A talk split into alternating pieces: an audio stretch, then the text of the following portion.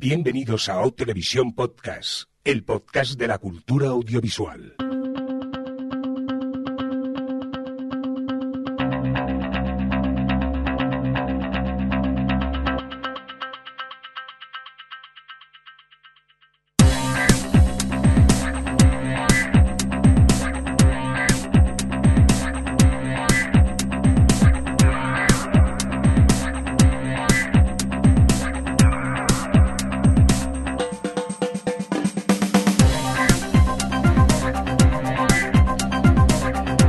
Bienvenidos y bienvenidas a OTelevisión Podcast, el podcast de la cultura audiovisual en esta nueva edición, la que empezamos en esta tarde de viernes, la doscientos treinta y tres, dicho en términos televisivos, la ese once e once. Una de esas ediciones que hoy me gustan a mí porque yo solo presento y luego le paso el marrón a Adri y ella llevará todo el programa. Hola Adri, ¿qué tal? ¿Cómo estás?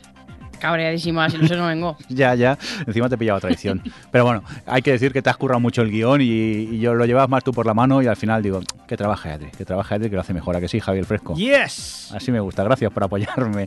Otro que también tenemos por aquí, tenemos a Alex. ¿Qué tal? ¿Cómo estás, Alex?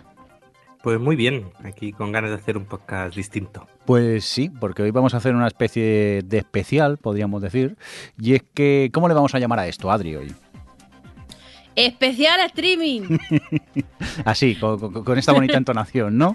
Vamos a hacer sí. un... ¿Qué series veo, no? A ver, porque... ¿qué, qué, qué podemos ver? Que es que últimamente, afortunadamente, ya aquí en España empiezan a haber muchas eh, plataformas de streaming a las cuales nos podemos suscribir y hemos decidido, pues, rebuscar un poco por sus catálogos y hoy os iremos comentando y contando, pues, series que nos han llamado la atención y, y que nada, que estaría bien que si estáis en estas plataformas, pues les podéis echar un vistazo. Eso sí, hemos intentado... huir un poco de lo más mainstream, ¿no, Adri?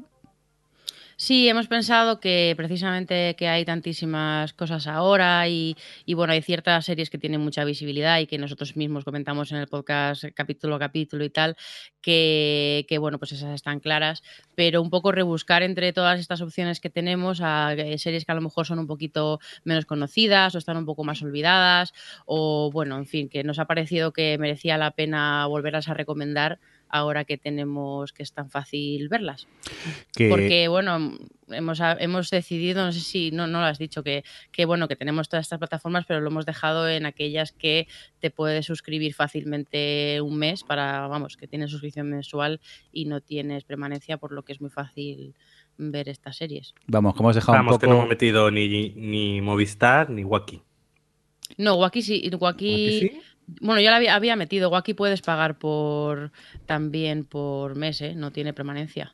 Ah, pues vamos, vamos no hemos metido Movistar. Que, hemos, que no he puesto Movistar, Vodafone y, bueno, lo, y Orange, la, la, y Orange así, eh, en, las que tienes que pagar mensualmente una pasta para ver canales, no, simplemente las que a través de la web te suscribes y si quieres un mes y fácilmente ves lo que quieras y, y si quieres luego te das de baja y no, no hay problema. Todo esto hay que decir dentro de...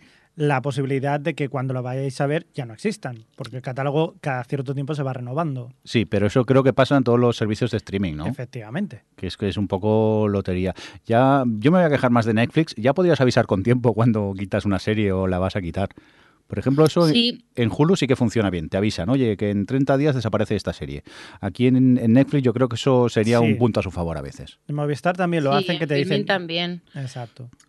Lo tienen puesto. El caso es que el, la posibilidad la tienen, porque ahí existen páginas que deben de acceder al A P I o lo que sea, y tú puedes ver las que se van a quitar, vamos, las que tienen un principio caducidad de derechos, pero la propia Netflix no te deja verlo. O sea, o no tiene... Es que el, el, la interfaz de Netflix, bueno, ya hemos hablado de esto, no es muy allá, está muy centrada en lo que a ellos les funciona y, y los, lo que ellos quieren favorecer que tú veas, pero es un poco... Eh, infierno a veces. También te digo una, también te digo una cosa, ¿eh? Que cuando, al menos me pasa a mí en Hulu, que cuando ves que una serie va, va a caducar, te empiezas a estresar. Porque dices, oye, es que no me va a dar tiempo. Porque me pasó a mí con eh, Reno nueve once, que iba por la tercera temporada y me quedaban eh, cuatro temporadas más. Y digo, no me da tiempo, en un mes no. Y al final la descarté, pero te crea, te genera esa ansiedad de necesito ver... Bueno, lo que nos pasa a los seriéfilos, ¿eh? Eso de necesito ver todas las series del mundo y no tengo tiempo. Pues si te avisan, todavía es peor. Casi mejor Netflix, que de golpe por así dices, ah, pues vaya, no está, me la he perdido. Vamos, que es, según lo que estás diciendo, igual estamos haciendo un flaco favor a los oyentes. Eh, posiblemente, porque vamos a hablar de bastantes series, aunque yo creo que la gran mayoría de ellas en algún punto las hemos comentado en el, en el podcast. Sí, ¿eh? Eso seguro. El, posiblemente el noventa por ciento de, de ellas, pero bueno, son de esas que lo que decíamos, no son quizá tan conocidas para el, el gran público, nos apetecía pues eso, eh, rebuscar un poco por los catálogos, que encima es muy chulo, porque yo he descubierto cosas de decir, anda, esta está por aquí, pues me la pongo en la lista, en la cola, y algún día cuando pueda me pondré con, con ella. Bueno, pues dejad de enrollaros y vamos ya a empezar a recomendar series. Y hemos decidido, bueno, hemos, hemos pensado en hacerlo por plataformas para que sea más fácil identificar en cuál está cada cosa que hablemos.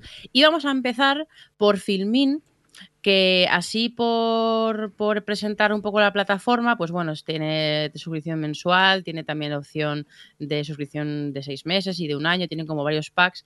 Y lo bueno que tiene también en este caso es que tiene, puedes pagar por ellas, eh, por las temporadas que vamos a hablar o las series que vamos a hablar individualmente, en caso de que no nos interese pagar el, el pues todo el mes. Si solo os interesa ver una serie, pues, pues podéis pagar por ella y ya está, y están a buen precio.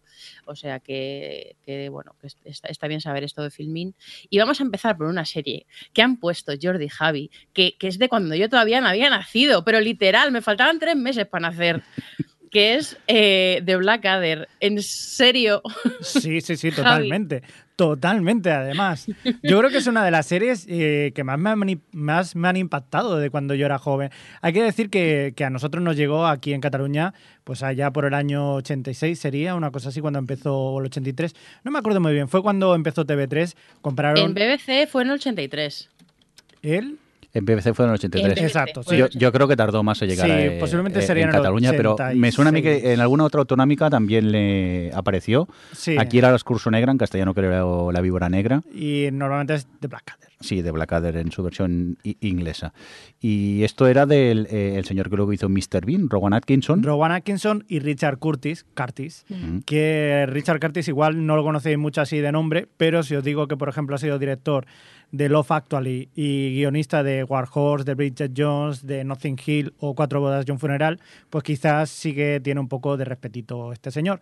Total, que se juntó con el bueno de Rowan Atkinson, que luego más tarde sería conocido por el mister Bean, y hizo cuatro temporadas de seis capítulos cada uno, de unos treinta minutos cada capítulo, en los que recogía el, el digamos, un, una familia, no, un personaje que está ligado a una familia que siempre ha sido un poco o perdedora, ¿no? Un, un, un loser. Sí, lo pero... que pasa es que iba per, como perdiendo categoría, porque primero totalmente era el hijo del rey y, y luego ya un poco más, y acaba siendo casi un luego sirviente. Luego era príncipe sí, y luego sí. acaba siendo, pues sí, sí, cada vez va perdiendo más. Digamos, es una, una, un linaje familiar que poco a poco se va. Aparte que está basada cada temporada, era una época distinta de la, de la historia. mil cuatrocientos ochenta y cinco fue la primera, luego la segunda la época de Isabelina, eh, mil ochocientos veinte fue la tercera y en la cuarta ya es en la Primera Guerra Mundial. Lo curioso es que entre ellos está, por ejemplo, eh, Stephen Fry, que es un, un actorazo, y, y un jovencísimo Hugh Laurie, que bueno, luego lo conoceríais como Doctor House, claro. Efectivamente. Y la verdad que era un humor muy bestia, al menos en esa época. Yo no sé, es que también eran jóvenes y, y nos hacían gracia este tipo de cosas, mm. pero yo la recuerdo con mucho agrado. Sí que es verdad que la volví a ver al cabo de unos años y había envejecido un pelín mal para mí, aunque mantenía su sentido del humor. Lo que pasa que también es... El, mira, hoy lo comentábamos comiendo, creo, Javi, el, el tema de... que claro, narrativamente en los ochenta la televisión funcionaba de otra manera. Ahora sí. Estamos acostumbrados a muchos más cambios de plano, mucho más dinamismo, y antes pues había mucho más planos fijos, que, que era el mismo plano y no se cambiaba, y era quizá eh, narrativamente todo mucho más lento. Pero aún así, eh, la verdad que está muy bien. O sea, yo re- os lo recomiendo muchísimo, aunque sea solamente por el hecho de rescatar una serie antigua que muchas veces decimos, ¿qué se veía en los ochenta? Pues una propuesta es este de Blackadder, con unos guiones muy buenos, eh, para mí, por lo menos, en su momento. Yo lo, sí que es verdad que hace poco que la, la rescaté, me lo compré el D V D, y, y sí, o sea, salvando mucho las diferencias que hay hoy en día con la televisión, con lo, con lo que le exigimos, pero para hacer un poco de arqueotelevisión, que decíamos antes... Aparte, la eh, B B C tuvo una época dorada, creo yo, con las sí, comedias en los sí, ochenta. Sí, sí, sí, sí, sí. Al menos en T V tres, en la televisión de Cataluña, tuvimos suerte que se compraron muchas comedias de B B C. No sé si es que eran más baratas o qué, pero yo me lo pasaba bomba con ellas y la tengo muy, muy alta estima, esta Blackadder, que la juventud del podcast ni siquiera conocían de su existencia. Qué casi. Cosas. ¿Cómo Hombre, sois? Sí, la conocíamos. Bueno, yo por lo menos, esta sí que la conozco. Luego tenéis otras que es como... ¿En serio? Pero de Blackadder sí. Pero bueno, hablando de historia de, de, de las cosas, eh, porque luego me decís a mí que hablo, ¿vale? Eh, Alex, tienes tú por aquí un documental muy estupendo, ¿verdad?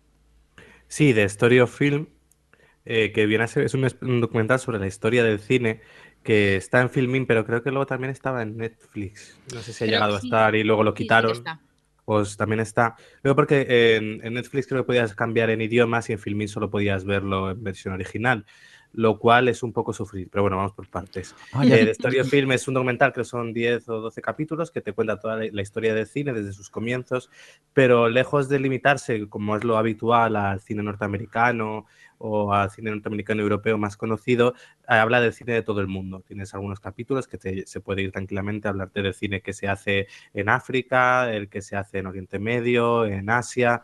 Eh, intenta abarcar una visión del cine eh, muchísimo más amplia de lo que acostumbra. Es una, miniser- eh, es una serie documental, eh, ¿cómo se llama? El, Marcus. Su creador, Marcus, que está narrada por él. Y esto tiene un problema.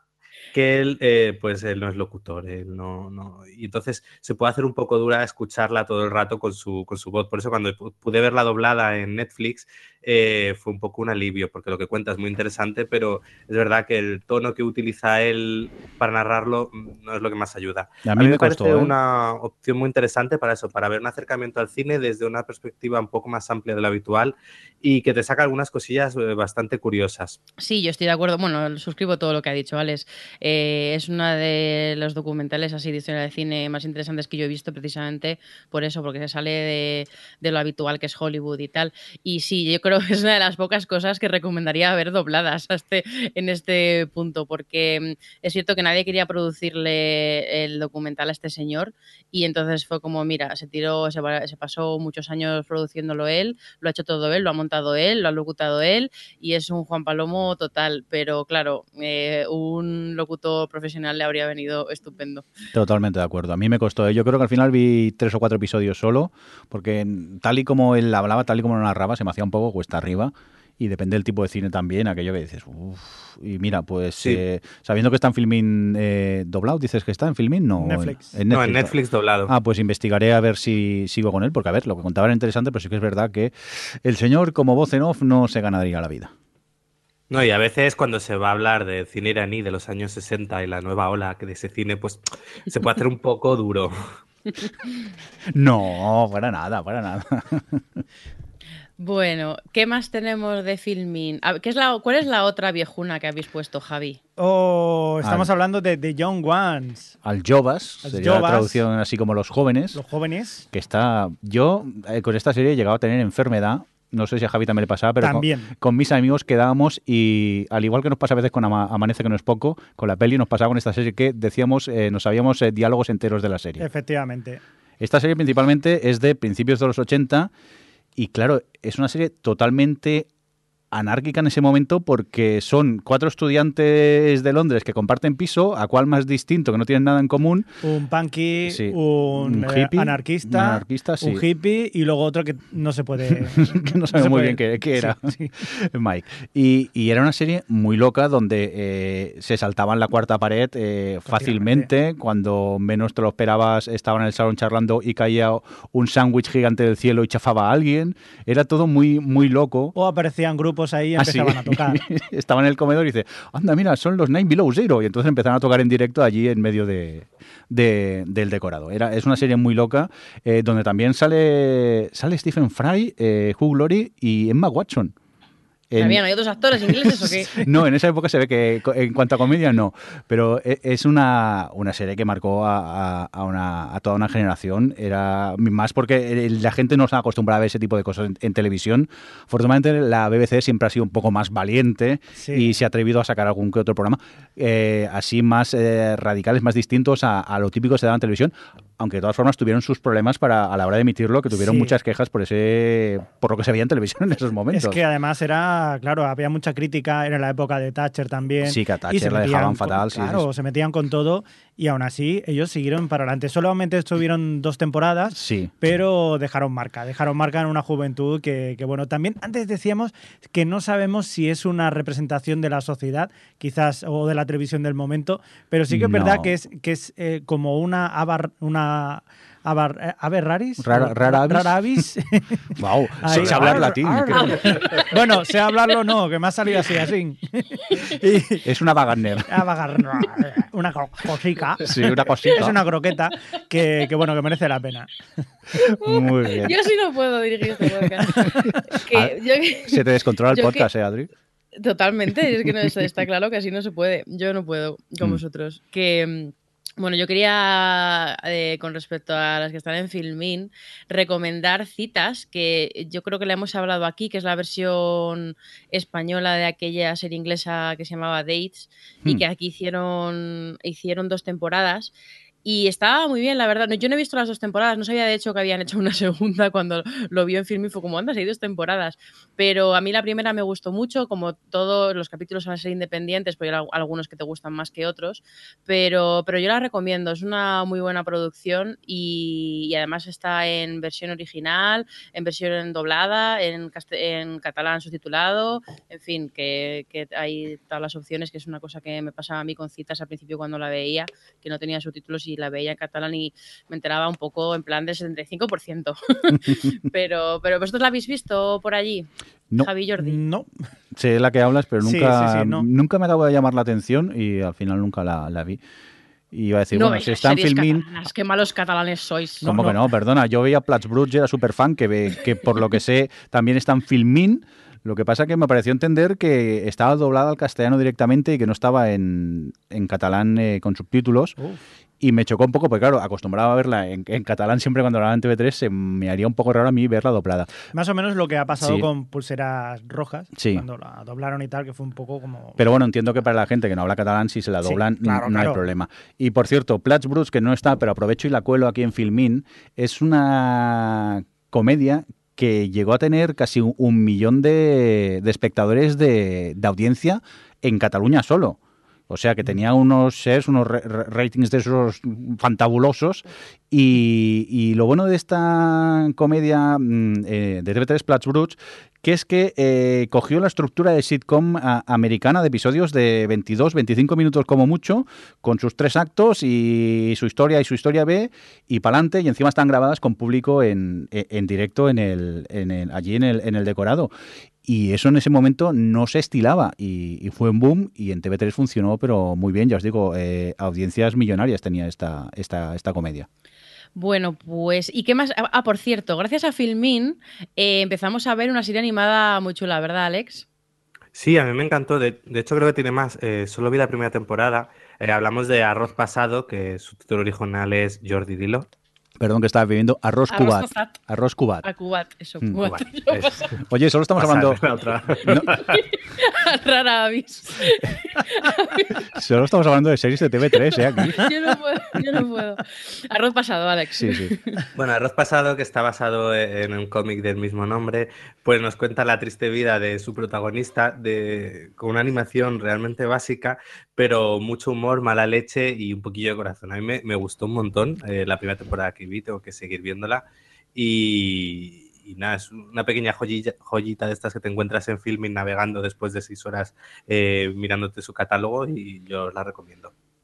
Sí, yo también la recomiendo. A mí me la descubrió Alex y yo he visto dos temporadas y lo que dices es así muy basiquilla la animación, muy de además de, de pues bueno, como casi es diseño gráfico ahí con cuatro cosas, pero, pero es muy divertida. Y están Oye. las tres temporadas que tiene, también dobladas y, y subtituladas y tal, o sea que... que está, está con muchas opciones. Decís que es muy diver- decís que tiene que es muy divertida, pero también tiene sus momentos emotivos, ¿eh? Sí. De, sí, sí, sí, de, sí, sí, de, llega la patata. De, de, de llega la patata, nudico aquí la garganta, de ay, que voy a saltar una y lagrimica. Y además es curioso porque sí. además es el dibujo muy, es muy super, esquemático, sí, es pero muy, es muy básico, funciona, pero ¿no? sí, sí, funciona muy, muy bien. Yo quiero recordar que vi sus dos primeras. Si dices que era la tercera, no me suena haberla visto. Pues ahí, habrá, habrá que poner remedio. Y ahí, Alex, eh, claro, reconocerías a los Manos de Topo, ¿no? En la canción. Hombre, claro. Es que, que, que, serie, es que era perfecta la serie. Claro, es verdad, es verdad. Ay, es verdad, me acabo de acordar de la canción. Ay, me ha entrado un picor. Bueno, otra que tenemos también en Filmin y que yo creo que es así que, vamos, yo creo no, sí que hemos hablado bastante en, aquí en el podcast, es Cucumber. Esta serie que hizo que, que era como un tríptico de, de tres series que eran Cucumber, Banana y ¿cuál era la Tofu. otra? Ah, Tofu. Tofu. Tofu. Eh, que bueno, que estaban creado, estaba creada por Russell T. Davies. Y, y bueno, en el caso de Cucumber, que a mí me encantó, son solo ocho capítulos, eh, es una historia súper triste sobre un, un tipo bastante amargado y bastante, eh, bueno, sí, es, es que es un vinagre, es, es lo que le define como persona, yo creo, que, que de repente pues deja a su pareja y se va a vivir con un chico joven, es un, es un hombre eh, homosexual y bueno, es un poco su vida ahí rodeada de jóvenes, dándose cuenta de que, pues bueno, de que es un amargado de la vida y que la gente un poco le contrasta entre su visión de la vida con, con la que tienen los jóvenes. Es que era como muy, es muy difícil de explicar, o sea, como de, pero bueno, es una comedia muy negra que empieza como más como comedia y acaba, y acaba como tragedia absoluta, pero que a mí me encantó cómo estaba desarrollado el personaje, cómo la evolución que tenía, que no digo que sea una evolución positiva, pero un poco el viaje que tenía y cómo ibas con él, y eso también tenía momentos de llegarte muy a la patata en plan trágico, en plan de verdad sobre la vida. Vosotros, tú, Tú, Alex, también la habías visto, ¿verdad? Sí, a mí me, me gustó mucho. Yo también voy a recomendar la, la otra parte de ese tríptico, que era Banana, que escogía algunos personajes secundarios o que aparecían puntualmente en cada uno de los episodios y le dedicaba como un episodio especial de media hora, que también está muy bien, que en general me, eh, me gustó mucho el nivel de todos los capítulos. Eran autoconclusivos en cierto modo, aunque cogían personajes de la serie principal, que era Cucumber, eh, y te contaban historias... Eso, en media horita, eh, algunas igual que llegaban bastante. Eh, así que yo os recomiendo ambas, Cucumber y Banana. Luego Tofu, creo que no, ni siquiera está en Filmin. Era casi una especie como de medio documental en el que actores y, y, y, ma, y gente involucrada con la serie hablaba un poco de lo que, pues esto, de la actua, eh, de lo que era ser eh, L G T B ahora mismo en la sociedad. Pero esa no está, en, eh, esa no está disponible en Filmin. Y si no, corregirme si me equivoco, creo que ya hemos terminado con las de Filmin. Bueno, yo tenía apuntada... Yo, perdón sí, que te interrumpa, Adri. Eh, yo eh, recomendaría rápidamente Fawlty Towers, una Cierto. comedia inglesa de finales de los setenta con John Cleese, que él era el, el dueño de un hotel eh, rural, y es una serie también muy divertida, que también conocimos gracias a T V tres en, sí, en esa época. En ese pack que hicieron sí, de sí, comedias de, de la comedias B B C. De la B B C. Y que, que fue en el momento en el que abandonó los Monty Python y empezó a hacer cosas por, por su sí, cuenta. En, en solitario, y aparte creo que son dos temporadas de seis o ocho episodios cada una, son pocos episodios, pero muy divertidos. Ya está, ya está, Adri, ya está. Sí, bueno, yo tenía también apuntada, que me he dado cuenta ahora, una que a lo mejor me odiáis, pero que es esta de The Prisoner, la miniserie que hicieron hace unos años, que era un remake de, de la serie de los ochenta, de los sesenta, perdón, sí. que era que los protagonistas eran Jim Caviezel y Ian McKellen, y era un tipo que se, que se despierta ahí en una ciudad misteriosa, pero realmente es un prisionero y tiene que escapar y tal. Es una cosa como ahí muy paranoica, medio de espías, ahí de misterio y sobre todo muy raruna, en plan de estas muy, muy fragmentada la, la narración y que la mitad de las veces no sabes lo que está pasando. Y tuvo muy malas críticas en su momento, pero la verdad es que yo le recuerdo que a mí sí que me enganchó y sí que disfruté, vamos, disfruté un poco sobre todo de no saber lo que estaba pasando, un poco en plan, no tengo ni idea, pero me, tienen, me mantiene enganchada por algún motivo. Y al final, eso, como además eran solo cinco o seis capítulos, se veía muy bien. No sé, ¿vosotros habéis visto esta? El remake este. No. Yo me pilló en la época que estaba intentando ver la original, que se me hizo un poco cuesta arriba, porque, claro, narrativamente los sesenta eran difíciles, más a lo que estamos acostumbrados. Y me vi un par de esta, pero no acabé de conectar y como que al final la, aquello que la vas dejando, dejando, y sinceramente me olvidé completamente de, de ella y no seguí. Yo creo que vi un capítulo y lo dejé.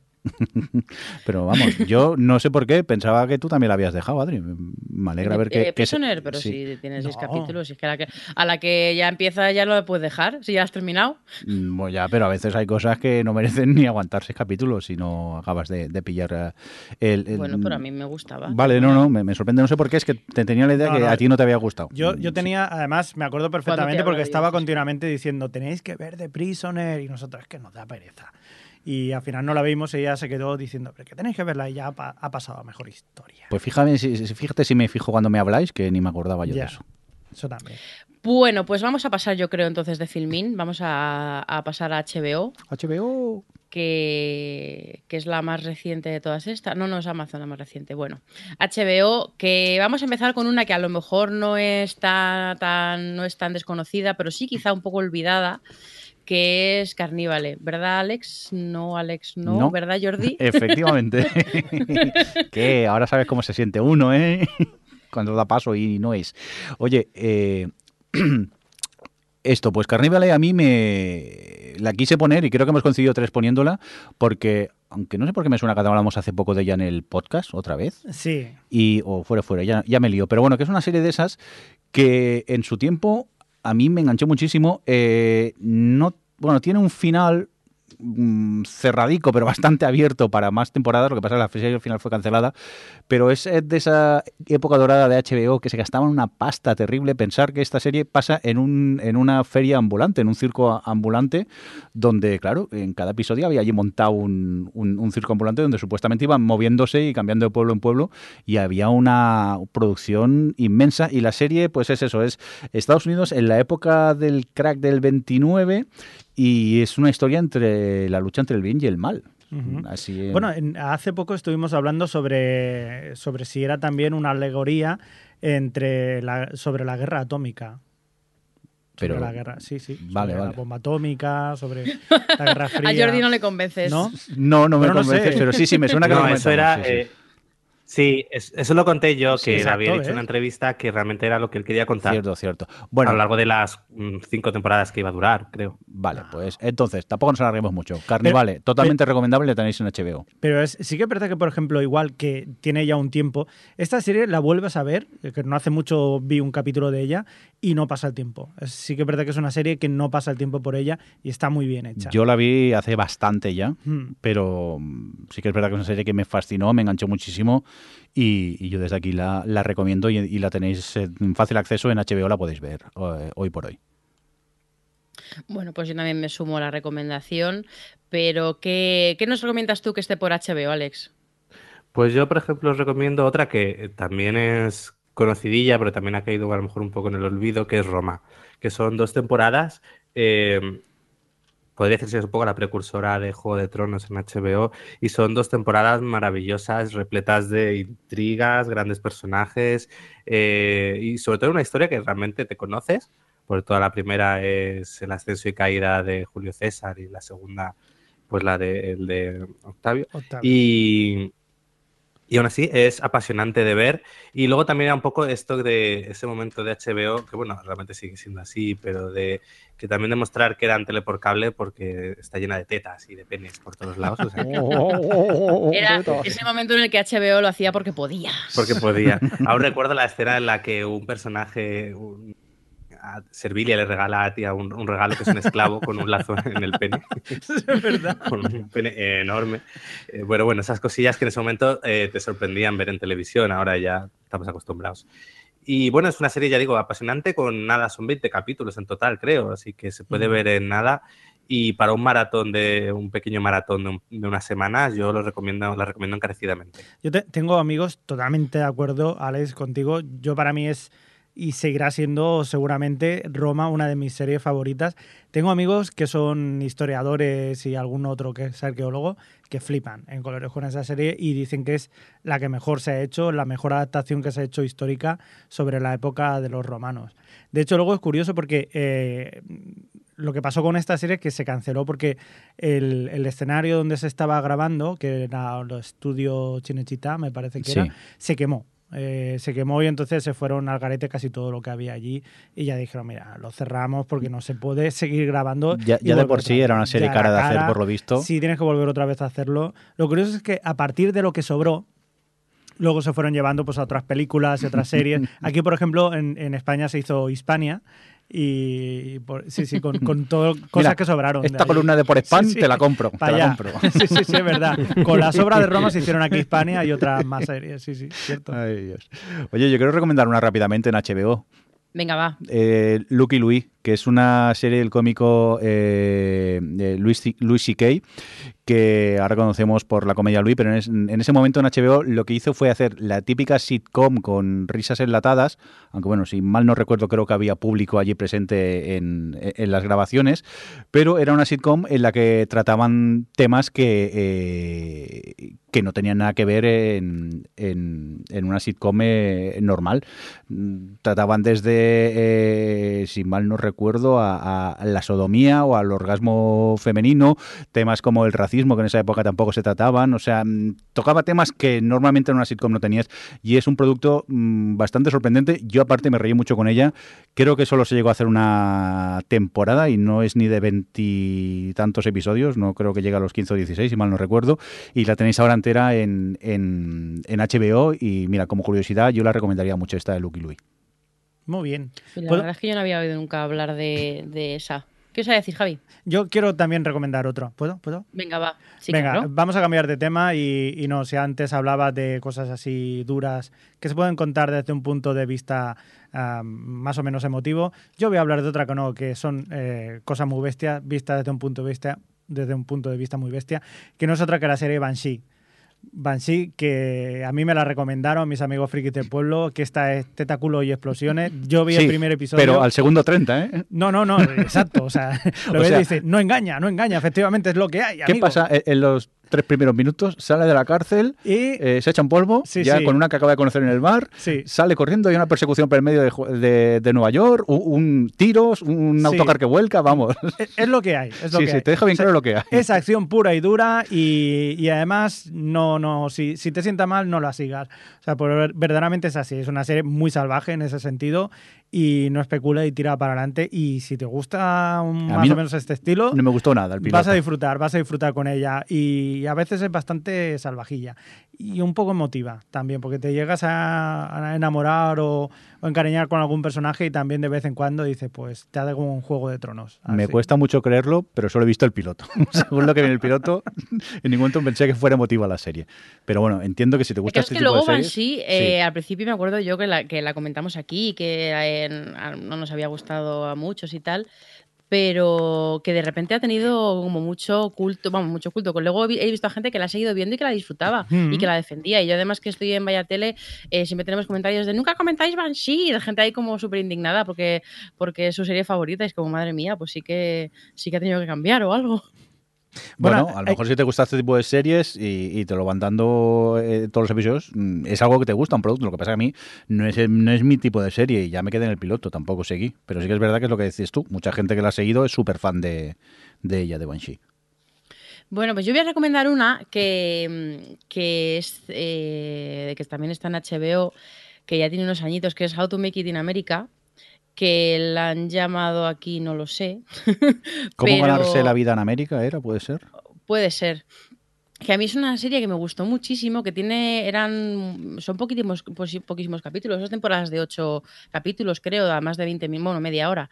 Eh, que era sobre dos chavales, que dos veinteañeros que vivían en Nueva York e intentaban, pues bueno, seguir adelante con sus vidas, o sea, intentar ganarse la vida básicamente en una ciudad que en la que es muy difícil ganarse la vida, y bueno, pues intentaban además hacerlo en el mundo de la moda, vendiendo camisetas o vendiendo lo que se les ocurriera, y era un poco, ellos eran los dos protagonistas, pero luego había algunos secundarios y tal, eh, y me gustaba mucho, bueno, salía por ahí Luis Guzmán haciendo un personaje que odiaba a muerte, con el ranstagansta de, de las narices, no sé si alguno lo habréis visto, pero Eh, a mí me gustó, me gustó porque, bueno, aparte de que tiene una de las de las cabeceras que, vamos, de mis cabeceras favoritas ever, eh, me gustaba porque me mostraba un Nueva York que me sentía sentía como que era de verdad, de muy de barrio, muy de pues de calle y, de, y que se notaba que estaba rodada allí, y cuando Nueva York está rodada allí se nota, y le daba mucha autenticidad, y era un relato así como muy de, de esos que se llevan tanto ahora, pues la, la, la serie, si no recuerdo mal, es como de dos mil diez, y es un poco ese rollo indie de, de crisis, digamos, de, de periodos de madurez, de la gente joven y tal, y bueno, pues con ese rollo así natural, y yo siempre la que me acuerdo de ella la recomiendo. ¿Alguno la habéis visto vos, de vosotros? Sí, no. yo, yo la vi, vi las dos temporadas. Por cierto, se llama Buscarse la vida en América, en, en castellano, la, la serie. Y a mí me enganchó, es una serie que eran capítulos de veinte minutillos, lo que contaban era interesante. Me pasaba un poco como a ti con el personaje de Luis Guzmán, que no acababa de, de entender qué hacía en esa serie comparado con el resto de personajes que, que salían en ella. Pero es, es una serie que es una lástima que solo duró dos temporadas, pero que sí que también recomendaría mucho. ¿Y qué más tenéis por ahí, Alex? Pues mira, tenemos en terapia Una, una serie que también ha, ha pasado más desapercibida dentro de lo que son las grandes de H B O.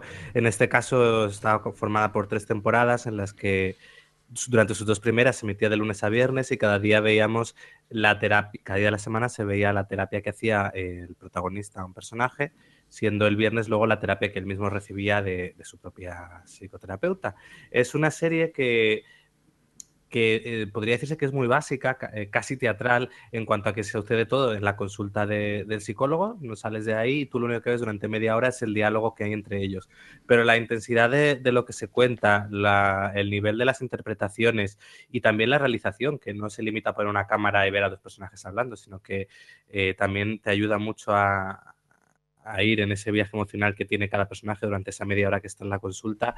Eh, la hacen para mí una de las series que más, eh, más me han llegado vi- viéndolas. Recuerdo sobre todo con la segunda temporada que acababa destrozado después de cada capítulo, casi como los mismos pacientes que, que salían. Eh, es eso, yo creo que es una serie que se ha olvidado, que quizás no se ha hablado tanto, pero que es muy recomendable, que además ahora ya ha llegado, eh, se puede ver en condiciones aquí en H B O, y yo os, os la recomiendo mucho, mucho, mucho. Yo no, ¿eh? Visto? Yo, yo no, ¿eh? Yo, o tú dices que te deprimías en la segunda temporada, yo aguanté los cinco primeros episodios, ¿eh? Acababa con tal bajona viendo la serie que dije, esto me va a afectar a mí, esto no... Y al final no seguí, aquello que la iba dejando y, y pensar que, digo, que acabó todo triste viendo estos episodios. Y, y la dejé. Sí que, a ver, totalmente de acuerdo con, con, con lo que dices. Es una gran serie, lo que pasa que yo, lo que me contaban, no sé, me afectaba mucho y al final preferí no, no, no seguir con ella. Que fácil no es, que es que lo que cuentan es, es, es jodidillo la serie. Sí, bueno, es de estas que ya hemos hablado aquí con otras con otras series como The Leftovers o yo que sé, American Crime, esas que te dejan un poco por los suelos y a veces sabes que no tienes el ánimo para verlas. Pero la que Pero sí que puedes... Fuerza, tienes que verla. La que antes hablábamos de, de pililas con, con envueltas para regalo, pero hay, hay más pichas en esta lista, ¿verdad, Javi? Con lo fino, oh, con lo yes. fino que ha sido Alex. Oye, oh, solo que en este caso necesitarías un lazo muy grande, según su título. Estamos hablando de Hung, o superdotado, como también se podría decir. Bueno, como eh, se titulaba aquí, superdotado. Si superdotado, mal. sí, sí, tal cual. Eh, cuenta la historia de un profesor que no llega a fin de mes y entonces pues decide prostituirse. Y bueno, pues, eh, pues básicamente es eso. Y... Tú estabas estudiando para ser profesor, ¿no, Javi? Sí. ¿Alguna relación? eh, no. Vale, vale. Muy Yo bien. vi la primera temporada de esta serie y, y un poco de la segunda y reconozco que al principio me gustaba, me parecía curioso, la cabecera también es muy graciosa y, y me gustaba Thomas Jane, eh, Thomas Jane en el papel, pero al final me parecía que era ver como el mismo chiste una sí. y otra vez, en sí, plan... Sí, sí, sí. Pues él, como, pues bueno, el efecto que tenía él en las mujeres que le rodeaban y tal, y como que me daba pena que no profundizase mucho en realidad en los personajes. Mm. No sé si más adelante a lo mejor... Eh, mejoraba o, o entraba más profundidad, Javi. No, no, al contrario. Yo creo que al final se acababa centrando mucho en la relación que tenía él con la exmujer, eh, con todo lo que le rodeaba, pero digamos que el servicio que él hacía no, no, no, no tenía su recompensa, digamos, para a la hora de, de contar ninguna historia. Pues entonces, ¿por qué las recomiendas? Porque está bien, sí, que la serie está sí, bien. Sí, a ver. Lo que pasa que, claro, igual bien, bien, bien aquello de dices, no es una... No sé si la vendían como una comedia también, ¿eh? me parece. Sí, bueno, es que estas como, como las que son de media hora, tienen, las venden como comedias o tienen como esa etiqueta, mm. pero realmente esta era una drama media, sí que tenía momentillos así de, de humor negro, bueno, más otro tipo de, en una comedia de jaja, pero bueno, era, el tono era ligero, mayormente, yo creo. Como no era ligero, bueno, sí, era ligero el de Bored to Death, ¿verdad, Jordi? El Bored to Death, eh, la comedia esta. Sí, es que estaba yo pensando que iba a decir otra y, y, y, ah, y te has saltado. No, no, luego recomendaré la otra. Bored to Death, eh, sí, era una comedia de H B O donde parecía, parecía Zach Galifianakis, el Ted Danson y el, el, el Ay, Schwartz, ese que nunca es, me acuerdo ese, cómo ese, se llama ese chico Ay. de nombre. Pero que tiene cara como de atontado. Sí. Que también sale en Mozart in the Jungle, que es el que tiene el podcast de música clásica. Ya nos acordaremos. Bueno, pues era un, una comedia de que él, que es un escritor de novelas de misterio, y entonces decide convertirse en detective privado para poder inspirarse y, y escribir más novelas, y, y acaba adentrándose en, en un Nueva York muy, muy mágico. Una, una cosa bastante chula y distinta que yo recomendaría muchísimo. Esta Bored to Death.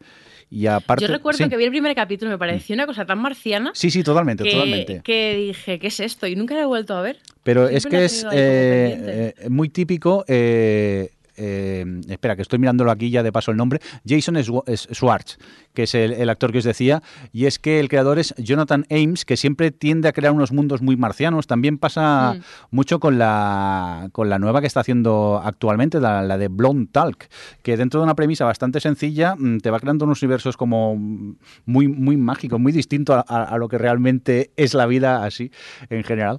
Y... y que llama mucho la atención, y ya os digo, son tres temporadas, son episodios de veintipocos minutos y que pasan eh, eh, volando. Y ya aprovecho, y si me dejáis, recomiendo otra comedia rápidamente, que es Flight of the Conchords, que es la, el, el día a día de esta banda, la cuarta mejor banda de tecnofolk eh, neozelandés, tal y como se califican ellos, eh, que son, pues es una banda eh, neozelandesa y un grupo, un dúo neozelandés, los Flight of the Conchords, que intentan día a día triunfar en el mundo de la música y viven en, en Nueva York. Es una comedia muy loca. Esta gente en sí realmente eh, tiene un grupo de música eh, que tienen eh, canciones eh, en plan cómico, y lo que hacen aquí es adaptar un poco sus canciones y lo, las convierten en, en, en una serie. Y la verdad que si eh, conectas con este humor, es una, una serie muy, pero que muy divertida, y que yo nunca me cansaré de recomendar, esta de Flight of the Conchords, que tenéis disponible en H B O. Y por favor, no, no, no la veáis. El otro día, porque sale mm. Jemaine Clement cantando en, en Legión. Y fue como, ay, tengo todavía que acabar el Fleco de Conchords en algún momento de la vida. Pues son dos temporadas solo, ¿eh? Porque, es más, ya. Esta serie funcionaba y, y los protagonistas dijeron que no querían hacer más temporadas porque es que les daba mucho trabajo y se cansaban. Y al final no, no hicieron más temporadas. Y bueno, también es verdad que ellos empezaron también a hacer un poco por separado películas sí, y sí, tal, sí, porque sí. uno de ellos, eh, Brit, eh, aparece en las pelis del Señor de los Anillos y también en El Hobbit. Cierto, y además Cierto. me parece que estuvo... Elfo, hicieron la sí. de... What we do, ¿Cómo es la de What We Do? Shadows, sí, lo que hacemos o... en las sombras. Sí, pero solo, tener serie. solo salía Jemaine Clement. Me parece que Brit no... Pero Brit me que parece no que estuvo nominado también al Oscar a Mejor Canción, ¿eh? No hace mucho, en una... no sé si fue el año pasado. Ahora miraremos. Míralo tú, porque aquí, a mí sí, aquí sí que me pillas que no, no, no lo sé, Javi. Pero realmente os, os, la, os la recomiendo, ¿eh? La de Flight of the Conchords. Y eso también, comedia de esas de veintipocos minutos que bah, empiezas a ver uno y cuando te das la cuenta ya te has visto una temporada entera. Pues la apuntamos. Y, y bueno, la que es completamente distinta a esto es El Exorcista, ¿no, Alex? Que ya se ha acabado la temporada. Sí, ya se acabó. Lo, lo que pasa que no sé si iba a ser, se va a renovar o no. Eh, ¿Está esta... renovada? No, ¿sí? Sí, y claro.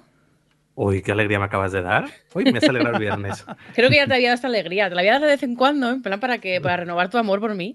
Uy, qué bien. ¿Te acuerdas bueno, de que de esos días estaba renovada? Pues pensaba que no. Bueno, pues volviendo al tema, eh, esta fue una de las sorpresas de esta temporada, una, eh, una adaptación de la famosísima película que podía haber salido fatal y que curiosamente funciona bastante bien.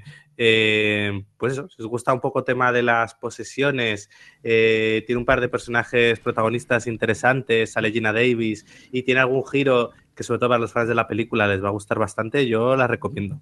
Son diez no. capitulillos que te harán pasar un poquillo de miedo. No, no, no, y no, no. Están interesantes. No, no, no, no. Yo al final la vi tanto hacer chistes, y un fin de semana con una amiga empezamos a verla y aguanté cuatro episodios. Ella luego siguió viéndolos todos los que habían, pero a mí es que no me enganchó para nada. No, no da miedo, no da ni, ni, ni susto, al menos los cuatro que vi, y lo que me contaban me parecía una cosa horrible, que no enganchaba por ningún lado. He de decir que a mi amiga le encantó y la vio entera, y también acabó, eh, pues como tú, le, le encantó, y supongo que se alegrará de saber que hay una segunda temporada, pero yo os digo que a mí no, no, no conecté con, con ella. Mira, Jordi, deja de trolear cada sí, serie sí. que digo, ¿eh? Totalmente. Espera, déjame ver en el guión a ver qué has puesto para ir buscando argumentos. Es verdad, lo siento, Alex. No sé por qué hoy no coincidimos tú y yo. Oye, tengo... Pues tengo... Pro... Sí, sí, sí, Javi. Eh, antes estábamos hablando de Brett Mackenzie, de Flight of the Conchords, y por fin he pillado la wifi y he podido encontrar los datos. Efectivamente, fue nominado al Oscar en dos mil once por la película de Muppets y su canción Man or Muppet. Muy bien, pues nada, aquí un, un dato que hemos dicho correctamente en el O T V. No os acostumbréis, ¿eh? Tampoco. Yo quería aprovechar para comentar, para recomendar un par de, de... Bueno, no son comedias, porque bueno, hay una que es formato media hora, pero está lejos de ser una comedia, que de H B O de hace unos años. Una es Tell Me You Love Me, que fue tiene nada más que una temporada, que creo de, de diez o doce capítulos, que básicamente, bueno, pues es la... Es en, en español era Dime que me quieres... Y son historias de varias parejas distintas, un poco en su intimidad, básicamente. Y es una serie que a mí me, me dejó bastante marca y me gustó mucho porque... Eh, eh, tiene una forma de presentar las relaciones muy natural, y sobre todo tiene una forma de presentar el sexo eh, que, que se siente muchísimo más auténtica y realista que la mayoría de, de las de, de, del sexo que solemos ver en las series de este tipo, en el que, bueno, pues al final ves a gente, bueno, no los ves, les ves debajo de la cama supuestamente haciendo sus cosas y, y, y llega, acabando a la vez, y en fin, todo maravilloso. Y Tell Me You Love Me eh, hablaba de to- bueno, un poco de todo, ¿eh? Sobre todo lo que lo pasa, el tema del sexo llamaba más la atención, pero en general de la relaciones y de por qué se empiezan, de por qué acaban, eh, de t- los problemas. Era como muy íntima, a veces un poco incómoda por, eh, por eso, pero a mí siempre a, no la veo desde entonces, creo que ya debe de tener diez años por lo menos, pero en su momento eh, me dejó como mucha huella. Y, y creo que, de hecho, al ver que estaba en H B O, ya hacía tiempo que no pensaba en ella, eh, creo que la, me la voy a volver a ver para ver qué tal aguanta el paso del tiempo, así que si alguien se anima a verla por esta recomendación, que me diga, pero, pero yo así de mi memoria la recomiendo mucho. Eh, que tenía además, pues yo qué sé, estaba, estaba Adam Scott, estaba este, el de Perdidos, Ian Somerhalder, bueno, el de Vampire Diaries. De Perdidos. Tenía, tenía algunas carillas así reconocibles y eso. Y la otra que quería recomendar es eh, esta que hizo Michael Patrick King, el de Sexo en Nueva York, con Lisa Kudrow, que se llamaba The Comeback, que eso fue la, la, una de las primeras unas primeras documentaries que se hicieron, tipo, pues como luego eh, empezaron a brotar con The Office y Parks and Recreation y todas estas. Fue un, totalmente adelantada a su tiempo.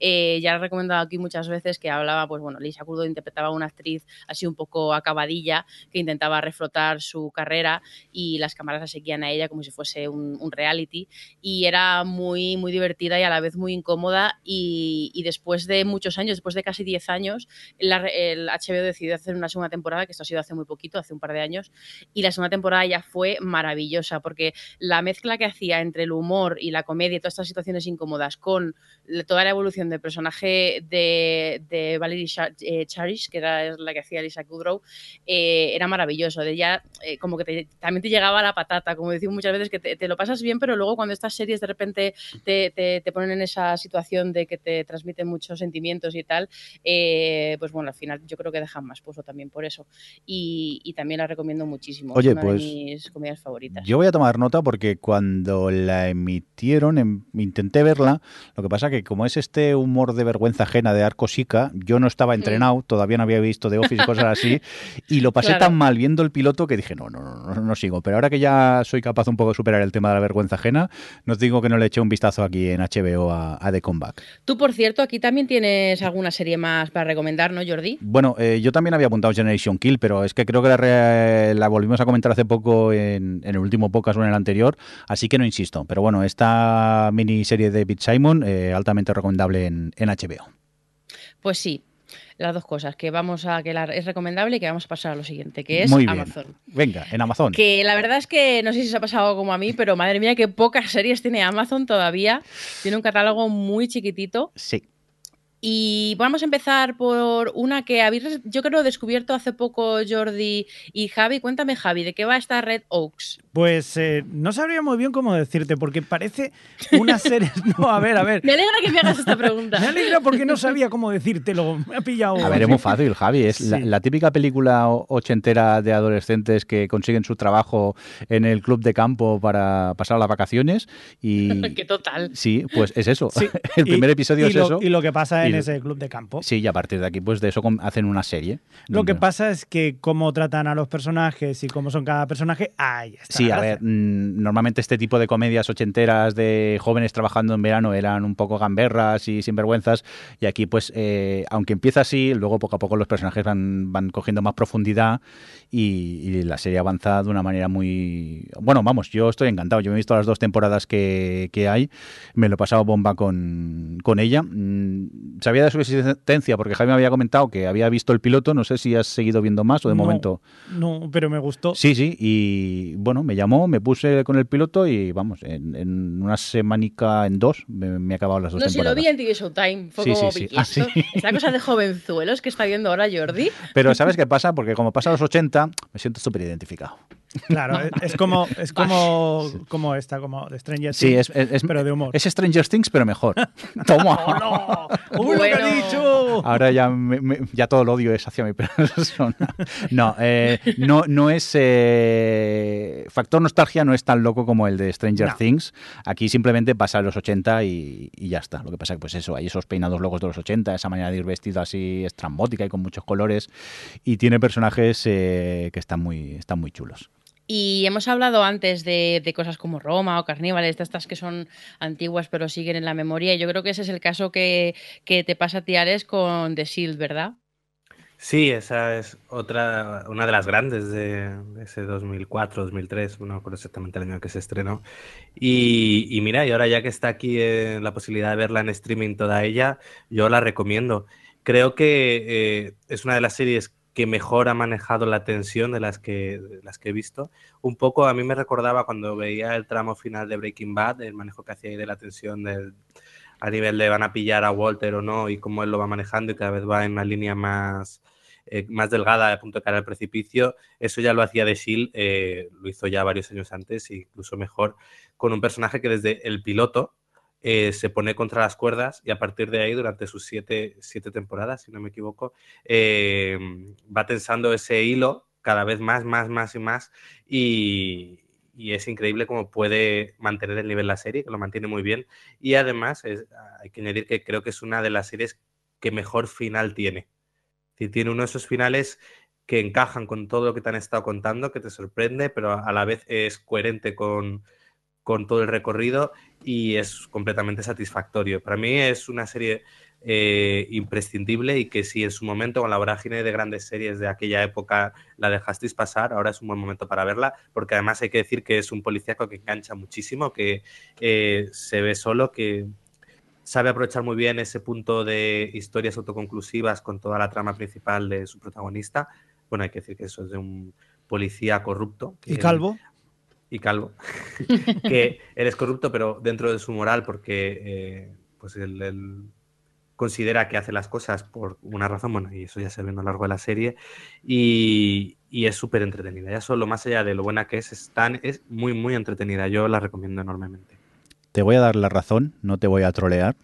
Ahora mismo con The Shield. También he de decir, que lo he confesado muchas veces en el podcast, que posiblemente es la serie que he visto siete temporadas y he odiado a muerte a su protagonista sin nunca llegar a empatizar. Tal y como otras veces con personajes así más, más como podría ser Walter White, con el cual puedes llegar incluso a empatizar en algunos momentos. Con The Shield nunca fui capaz, pero de todas formas es una serie altamente recomendable. ¿Y qué más tienes tú, Jordi, por aquí de Amazon? Yo, de Amazon, ¿qué más tengo por aquí? Pues déjame que vaya corriendo por el guión, para que para abajo. Ya te lo digo yo, porque eres un plasta con The Man in the High Castle. Sí, he puesto, he puesto The Man in the High Castle. Antes de grabar el podcast hemos tenido un, una charla, digamos, con Adri. Una charla así, amistosa, sin gritarnos ni nada. Que quizá The Man in the High Castle es una serie más mainstream, más conocida. Yo dudo, yo no creo que sea una serie tan, tan conocida. No. Pero bueno, que yo creo que debería hablar ahora es Javi, sí, que le ha visto casi como de un tirón, como quien dice. Sí, estoy todavía en ella porque no tengo mucho tiempo, pero sí que pues sí, ha sido por tu culpa. O sea, por pesado, decirlo, por pesado. Porque el año pasado, cuando hicimos el, el top televisión de, del mm. año, metiste ahí como ocho o nueve, le di, sí, sí, o un diez. Total, lo metieron en el top diez. Y luego se está muy pesado, que sí, que merece la pena, que merece la pena. Hasta que, pues, eh, yo hay que decir que el primero lo vi, no me enganchó, pero luego sí que es verdad. Son de estas series de, que hablábamos hace poco de que merece la pena darle una segunda oportunidad y te acaba enganchando. O sea, verdaderamente que sí. Y estoy ahí continuamente y, y, y está callado. Dice, no te digo nada, no te digo nada, porque voy avanzando. ¡Ostras! Estoy, ¿por dónde vas? Por este. ¡Uy! Lo que te queda. ¡Uf! Y me da mucha rabia. Y no digo más nada porque digo, ¡ay, qué ganas tengo de que la veas para comentar cosas! Sí, sí, sí. Que no sé qué te quejas tú, Adri, que a ti también te encantó. Bueno, me gustó, o sea, me, me, me gustó, quiero decir. Vale, perdona, me, eh, perdona. Las dos temporadas las he, le he visto, les he visto problemas y sobre todo las dos temporadas me costó eh, entrar y creo que le costaba coger un poquillo el ritmo, pero sí que es cierto que luego, sobre todo tiene un par de tramas que me interesan mucho y luego otra que no me interesa nada. Entonces, cierto. Bueno, pues estoy ahí como... Eh, pero desde luego, para ponerla en el top uno de, de un año, no, no, la, no, la, no, no era para pa mí. Para mí sí, para mí sí. Pero... pero vamos que sí, también la recomiendo porque además es, no deja de ser interesante ya solo por el, ese universo que plantea de, de si los nazis hubiesen ganado la Segunda Guerra Mundial, pues al final ya solo por la ambientación que está muy bien conseguida ya entra bastante por los ojos. Por cierto, que por culpa de este especial que estamos haciendo, como Amazon tiene poco, poco catálogo, empecé a trastear y dije, anda mira, si está Community. Digo, voy a ver el piloto por un casual y ya llevo siete episodios. Bien. Creo que va a caer otra vez eh, Community. Pues está bien que yo, yo quizá en algún momento de la vida debería hacerlo, porque me pasa como con pues como con otras como Dexter o, o series que, que al principio me gustaron mucho y que durante algún momento de sus temporadas eran de mis favoritas y me parecían brillantes y tal, porque hubo un momento en el que Community tenía eh, capítulos verdaderamente brillantes, pero luego como al, el, al final se desinfló tantísimo, eh, la tengo como, pues bueno, que al final como que te pierde un poco en tu memoria y es una pena. Yo he de decir que ahora que, que escucho el podcast de Dan Harmon, el Harmon Town, y conozco más su, su carácter, cómo como es él como persona, mmm, entiendo cosas de los capítulos que antes me perdía con, con ellos. La verdad que me lo estoy pasando bien con este revisionado y al paso que vemos, quizá me salto en la que no estaba él y me voy directamente a, a la que a cuando volvió. Pero bueno, Community es una serie que, que tengo en buena estima y mira, ya que me he puesto aquello antes de irte a dormir siempre un episodio, pues siempre va bien. Yo quería hacer un, un dúo así temático con las series de Amazon porque hay un par que, que quería recomendar que tienen que un, una cosa en común que es el cáncer. Una es, que qué guay, ¿eh? En plan, aquí cosas felices. Una es One Mississippi, que ya esta sí que hemos hablado más recientemente de ella, esta eh, comedia, bueno, comedia, tra- tragedia de Tig Notaro en la que, bueno, que es bastante autobiográfica y, y habla de, bueno, de que es, se muere su madre madre de forma bastante repentina y vuelve a su pueblo, ciudad natal y, y bueno, se reencuentra un poco con su hermano, con la gente de allí y es un poco que todavía la acaban de operar por el cáncer, le han quitado un pecho, está todavía en proceso de recuperación, vamos, de, de, de asumirlo y tal y es muy interesante, es muy interesante, eh, está muy, muy bien escrita, es estas series que me enamoran por, por el, porque bueno, al final son diálogos y es un poco el estar en los detalles y en, en las segundas y en, en ese tipo de cositas Que, que te van dando a entender o te van dando pistas sobre qué están sintiendo de verdad los personajes y, y creo que en ese sentido One Mississippi eh, destaca, vamos, me gustó mucho por ese motivo. Y luego la otra que recomiendo en este, también de este tema es The Big, eh, The Big C, que con C mayúscula creo que se llamó en España, que... que ya tiene añitos, que es esta, bueno, esta sí que era dramedia protagonizada por Laura Linney, que bueno, pues era una madre de familia que le diagnosticaban cáncer y era un poco como, como pues bueno, como, como afectaba a la familia, y esta tiene cuatro temporadas, si no recuerdo mal, y, y es un poco pues es, sí, sí, como ella de repente se viene muy arriba y entonces decide vivir su vida a tope y, y pasar de todas las mierdas y todas las cosas que se supone que tiene que hacer o que esperan de ella y tal, y bueno, como que se libera mucho y es un poco como, como rehace su, vamos, rehace, como vuelve a, bueno, en fin, cómo, cómo se busca a sí misma en ese, en ese periodo de su vida. Y también a mí me gustó mucho, creo que perdía, o sea que las última, la última temporada estaba un poco más regulín, pero sí me pareció una serie interesante y sobre todo sus dos primeras temporadas me parecen muy, muy recomendables. Y, y por cierto, ahora que veo aquí en la lista del guión, eh, al final te has puesto con Fleabag, Alex, que la, veo que la recomiendas. Ah, eh, bueno, la tengo ahí puesta porque es serie que quiero ver. Ah, vale. Claro, yo te iba a preguntar qué te había parecido. Pues sí, pues está bien recomendarla. Oye, ¿qué esta no hemos yo hablado es que de preferí, ella, ¿no? empe- preferí empezar Into the Badlands. Ay, pues... cuéntanos, a ver, cuéntanos, por favor. Pues yo le pregunté a Javi qué tal y me dijo, pues es una de, de peleas y de chinos pegándose, y entonces la vi con esas expectativas y cumplía. Es malilla, ¿eh? Es un poco chusca. Pero a ver, si es capítulos de una temporada, pues bueno, yo creo que me le echaré un vistazo y me la veré. Oye, Adri, coméntanos la de Fleabag, que creo que no hemos hablado mucho de ella en profundidad en el podcast, y algún oyente hace un tiempo nos preguntaba sobre ella, y a mí también me pica no. la curiosidad. En, prof- en profundidad no hemos hablado, pero sí que la hemos mencionado. Eh, es una miniserie eh, británica que son solo seis capítulos de media hora. Yo me la vi prácticamente, bueno, a mí me la vi en un fin de semana, se ve muy bien.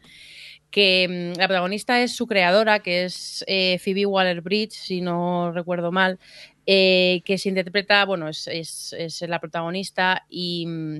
digamos que es una tía con, con una un, que hace poco su amiga, su mejor amiga se murió y todavía está como reponiéndose de aquello, y poco a poco de los seis capítulos te vas enterando qué pasó entre ellas justo antes de que, de que la amiga muriese. Entonces, bueno, pues evidentemente esto le afecta mucho y como eso le ha, le ha afectado en su forma que se relaciona con los demás. Es que es muy difícil hablar de qué va porque realmente es una cosa muy, de, muy rutinaria, de ver un poco entrar en la vida de esta chica y de su forma de ver eh, la vida y la sociedad y tal, y es una serie con mucha reflexión feminista, tiene personajes femeninos muy interesantes, eh, también un poco el papel que tienen los masculinos es bastante elocuente por sí mismo, y, y luego pues bueno, el, se ve muy bien porque además es, es, tiene una comedia así como muy ácida. Alguna gente la comparaba con Miranda, pero realmente yo no le veo más allá la comparación de que ella mira mucho a cámara, rompe la, cuanta, la cuarta pared constantemente y y de ahí saca bastante bastantes risas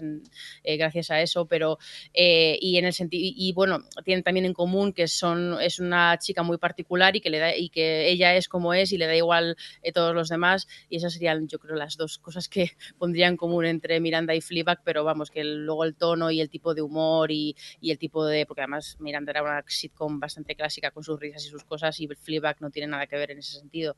eh, Pero bueno, que, que es, es entra súper bien, y además que no, no quiero dar muchos detalles porque la gracia es ir descubriendo qué es lo que ha pasado eh, con esta chica, pero, pero es una de estas series de autor, eh, visión interesante, con punto de vista interesante, que, que engancha mucho y, y en fin, que es una de las mejores, vamos, y además ha tenido como mucha mucho impacto ahí crítico y ha gustado en general, está todo el mundo como loco con Fleabag.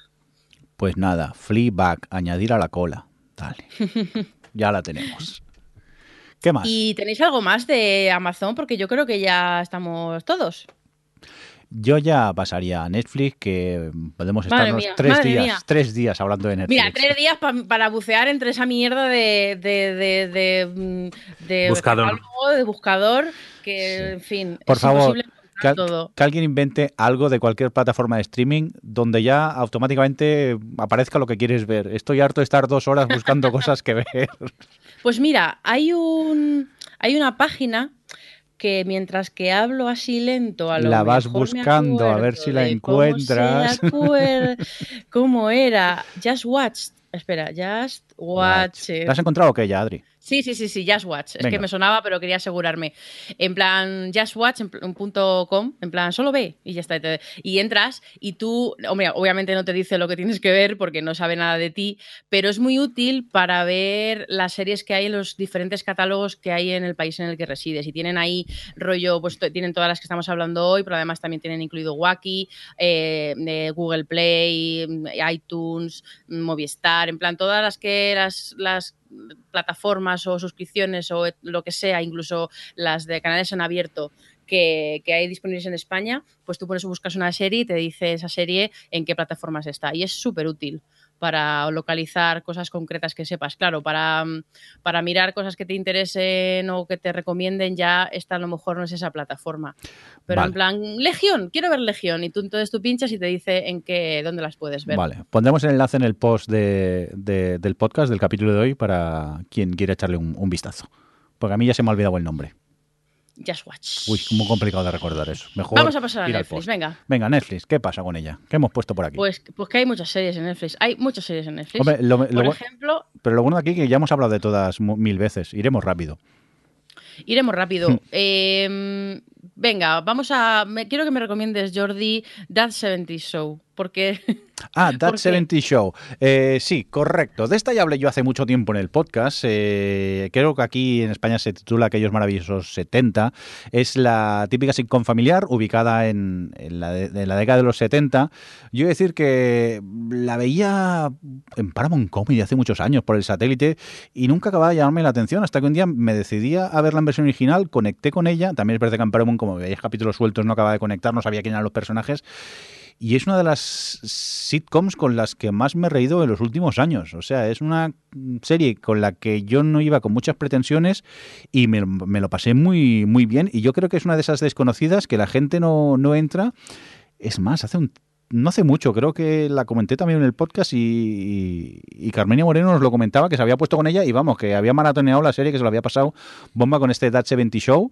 Y ya os digo, eh, son capítulos de veinte minutos, típica sitcom familiar con risas de fondo, pero que tiene algo que te atrapa. Sus personajes eh, son todos adorables y te ríes mucho con ellos y yo la, la recomiendo.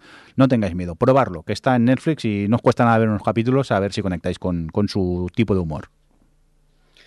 Pues para conectar con el tipo de humor y aprovechando que ha acabado temporada y, vamos, ha acabado la serie y ya la han puesto en Netflix la última temporada, creo. Alex, seguro que nos quiere recomendar Please Like Me. Pues sí, como no hemos hablado un poquito de ella aquí, eh, voy a, voy a ser rápido, tenéis que verla. Es una de las mejores comedias que se han hecho y os va a encantar. Hala, la siguiente. Totalmente de acuerdo, otra, totalmente de acuerdo. Obra maestra. Que... Mira, ves, habéis coincidido. Obra total. Sí, sí, sí. Es que es una obra maestra. Es una serie muy difícil de hacer y... y podría salir tan mal y sale tan bien, pero bueno, como ha dicho Alex, ya hemos hablado mucho de ella y también hemos mencionado por aquí, así si quieres Alex, otra comedia así particular que es Crazy Ex-Girlfriend. Sí, que además podéis verla en Netflix con las canciones dobladas al español. ¡Uf! ¿Lo has visto tú con las, las canciones dobladas? Pues sí, me fui así haciendo un visionado rápido de canciones y hay que reconocer que para lo complicado que es, no salen mal parados. A ver, es que son canciones que están repletas de juego de palabras, de referencias y tal, y dentro de lo que cabe, de hecho, eh, la canción de, con la que abre la serie que dice Crazy Girlfriend, pues la han traducido como Exnovia Chiflada. Mira, es una buena traducción. Y, y bueno, pues como comedia es... Una comedia romántica que, que a la vez juega con todos esos tópicos de la chica enamorada y, y aprovecha además el, su vertiente musical para pues una historia que a mí me gusta mucho, que tenéis que verla. Sí, que rompe un poco... O sea, sí, que aprovecha todos esos clichés para darles un poquito la vuelta, ¿no? A mí no ha acabado de engancharme del todo, pero bueno, eh, creo que es entretenida y tiene cosas así muy, muy curiosas y... y divertidas. Pues oye, hablando de comedias, yo también quiero recomendar una, que luego me decís que no hago yo, que no me gustan las comedias y tal. Pero si tú eres un soso, si no ves comedias. No, pues mira, ya he recomendado unas cuantas y quiero recomendar otra más, que también está en Netflix, que es The, The I T Crowd, que esta yo creo que coincidimos todos, ¿no? Totalmente es que de acuerdo. No. Sí. Es, los, los informáticos se llama los informáticos. En, en España, sí. Que es la vida de, pues eso, el, el departamento de informática de una gran compañía. que dicho así, pues dices, pues tampoco parece que vaya a dar mucha, mucho humor, ¿no? Mucha gracia. Pero sí, yo para mí es una de las comedias más desternillantes y que más me he reído de los últimos tiempos. Y bueno, son cuatro temporadas de nada, pocos capítulos. Sí, inglesas, de seis, siete episodios. Sí, sí, sí. Y merecen muchísimo la pena. De llorar de la risa, ¿eh? Yo mucho. En algunos episodios he llorado de la, de la risa, tener que parar la, la serie, reírte a gusto y luego continuar con, con ella. Acuérdate de todos los años que has estado persiguiéndome, sí. Jordi, para que veas Dainty Crado. Al final la vi y sí, efectivamente es muy divertida. Pero... yo lo único que no he visto es la última, la última temporada. Sigue siendo maravillosa, ¿eh? Lo que pasa es que quizá ya no te sorprende tanto, pero a mí me la tengo en buena estima. Y el, y el último episodio es maravilloso. Otro, eso te iba a decir, el especial que hay sí, sí. para acabar, ¡buah! Tremendo. Altamente recomendable está The I T Crowd. ¿Qué más comedias tienes por ahí, Javi? Porque tienes otras comedias un poquito distintas, pero que también son comedias, como Dear Gently. Dear Gently, efectivamente, que no hace mucho hablamos también de ella en, aquí en OTelevisión. Y era como una sorpresa para nosotros porque era, por lo menos para mí, era algo totalmente nuevo. Lo curioso de esto es que mirando en el catálogo de, de otras eh, plataformas de streaming me encontré que, que efectivamente, y luego me, me confirmó Adri, mm. que sí, o sea, que estaba basado en una serie anterior que anteriormente Inglesa, ya se había hecho, eh, es efectivamente, en dos mil diez, y que además está basado en un libro que es el mismo autor que hizo la autoestopista. La guía del auto, autoestopista galáctico. Efectivamente, o sea, que si ya habéis visto la película también o habéis leído el libro, ya sabéis lo loco que puede llegar a ser o lo loca que puede llegar a ser esta serie, que yo no sé si es comedia o es alucinógena o no sé lo que es, pero desde luego que es una cosa totalmente diferente. Totalmente de acuerdo. ¿Y, y qué más? ¿Tienes otra comedia? Sí, ya no la quitamos toda de en medio. Bueno, Dios. Es que Misfits la estaba considerando comedia, lo que pasa es que es otro tipo, es, es, es una cosa así como más... más negra y esto, ¿no, Javi? También es una cosa muy bizarra. ¿Bizarro? ¿Podemos utilizarlo o no? Como valiente. No, porque luego valiente, nos llegan los... Sí, es una, es una serie muy valiente, sí. Sí, sí, sí, sí. No, es verdad, es verdad. Es una serie que es muy difícil de etiquetar y es una cosa que, que verdaderamente también en su momento pues fue un, una bocanada de aire fresco. Misfits tiene bastantes toques de comedia... Eh, negro, comedia sí, negra. Pero los tiene, y más con uno de sus protagonistas, el que luego abandona la serie. Ajá. Que es que yo ahí ya me quedé. Cuando, yo de, cuando sí. dejé yo la serie también. Ahí, ahí ya no seguí. Sí, yo creo que nos pasó a muchos también. Mm. Hay un personaje que es muy, muy carismático, que cuando se bueno, pierde, pues... que cae como además, el culo que lo pienso, el primer episodio. Sí, cierto. Luego y, se hace entrañable, pero al principio lo odias a muerte. Y al final no te bueno, creas entrañable, también. Entrañable, entrañable. No. En el fondo siempre es un poco irritante, lo que pasa mucho. Es que como es gracioso y empiezas a entender por qué es así, pues le, le perdonas, pero irritante yo creo que siempre fue, ¿no? Mm, pero sí. Ahora estaba pensando que claro, Misfits ya tiene sus añitos y en un momento como el que estamos ahora, que hay tantas historias de superhéroes y tal, eh, de repente volver a algo como Misfits puede ser algo curioso, porque recordemos que es un grupo de chavales que... que les de estos, bueno, que son así... Pues, inadaptados. Que han tenido, han hecho, y no, ya no inadaptados, sino que han hecho como pequeñas... Les han arrestado por pequeñas cosillas y les han obligado a hacer trabajo comunitario, y mientras que están ahí en el trabajo comunitario les cae un rayo o algo así, no me acuerdo muy bien sí. cómo era, uh-huh. y cada uno recibía un poder distinto y para ellos era muy a su pesar, no tenían ninguna ilusión de, de tener estos poderes. Pero mola y, claro, mucho. Esa, Es una, no, serie, mola, es una serie de superhéroes de extrarradio, así de... Superhéroes claro, de claro, pues mierda. Es lo que decía, que ya es, es distinto, ¿no? Es, es, no son los típicos héroes, no son no es como Flash, que tiene que hacer el bien por encima de no, todo. No no, no, no, no, no. Esta panda era todo lo contrario. Barrio bajero, o sea... Sí, sí, o sea claro, ah, claro. Tengo el poder de... Ah, pues lo voy a aprovechar sí, para sí, lo que me dé la gana. Voy a robar claro. lo que pueda. y, y qué más... Bueno, mira, vamos a pasar un poquito al anime, porque yo estuve mirando en Crunchyroll a ver si había alguna serie interesante, que es este es una plataforma de streaming que también tiene buen precio y, y tiene muchos animes. Lo que pasa es que como licencian diferente para cada país, que estuvieran licenciadas en España no vi ninguna así muy llamativa, pero por suerte en Netflix sí que tenemos algunos títulos recomendables, ¿verdad, Alex? Sí, hay un par que quiero destacar yo, que son, por un lado, Madoka Mágica, que en ese momento creo que ya hablé de ella aquí hace años, eh, que es un poco... Una, una serie que podemos definir como un caramelo envenenado, que a primera vista parece una serie para niñas de, niñas de doce años, todo con colores rosas, pastel, con una niña con poderes para matar como una especie como de, de fantasmas. Y luego, a la vez, conforme la serie va avanzando, te vas viendo que no es todo tan dulce y tan infantil como parece, y conforme la historia se va desvelando y lo que realmente te quieren contar sale a la luz, eh, te quedas todo descolocado, porque no esperas que una historia de esa oscuridad te la estén contando con esos códigos visuales tan propios de, pues eso, de anime para niñas de doce años o de diez años. Entonces, a mí me, me gustó mucho por eso, por ese contraste que hace y por la forma sorprendente y llevar la historia más allá de lo que podría ser los clichés dentro de este género que es el de Magical Girls. Es como si empiezas a ver Sailor Moon y de repente a mitad de, de Sailor Moon la cosa empieza a dar un giro muy oscuro y adulto que te pilla por completo por desprevenido. Pues esta serie es lo que tiene. Y tienes por ahí otra más, ¿no? Trigun. Sí, además, esta, más antigua. esta es antigua, la, la, la he puesto porque recuerdo que yo la vi cuando la echaban en ese canal que había eh, de anime, Bass, se llamaba. Ay, el bu- del Imagenio. De Imagenio, sí. Bueno, yo tenía sí, con, con Madritel. Bueno, volviendo al presente. Madritel. Eh, pues nada, esta es, es una serie de anime eh, eh, en una especie de mundo de un futuro posapocalíptico con un... con un pistolero al que le acompañan pues dos chicas y un poco toda la historia en ese mundo posapocalíptico, eh, que está, pues es una mezcla de acción y comedia, muy bien llevado, muy entretenido, y que si, sin ser una maravilla, eh, realmente te lo pasas muy bien eh, a lo largo de sus, creo que aquí son doce episodios. Yo tengo también eh, un anime que está en Netflix, que es Psycho Pass, que también yo creo que lo he hablado aquí en alguna otra ocasión, que creo que está solo la primera temporada, pero no pasa nada porque la segunda... No, hoy habían puesto la segunda. Bueno, el caso es que, que es una serie así de acción que empieza siendo bastante autoconclusiva sobre un grupo de, de policías de un... Bueno, es, un, es en un futuro así lejano y tal, en el que...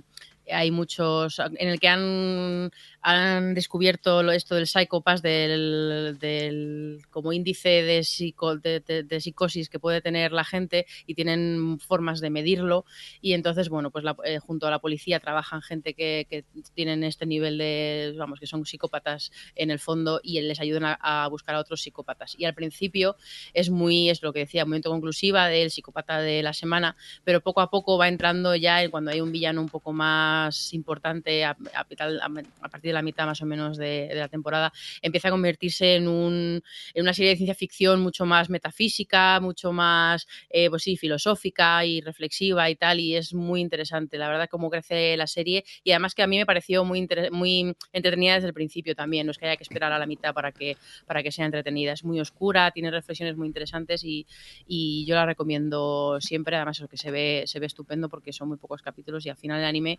normalmente se ve muy bien porque son, suelen ser capítulos de media hora.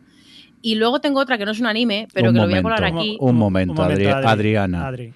Queremos ¿Qué? La serie El psicópata de la semana. Sí, por Dios. No sé, a mí ya me has conquistado con eso. Me llama mucho la atención lo del psicópata de la semana. Claro, pues lo típico de, en plan del monstruo de la semana, ¿no? Que es lo típico. O el enfermo de la semana, pues en este caso, el psicópata de la semana. Próximamente, ¿no? En C B S. Bueno, eso es Criminal Minds. Sí, también, es verdad. También, también, pues eso. Está todo eh, inventado lo... ya, está todo inventado en las series.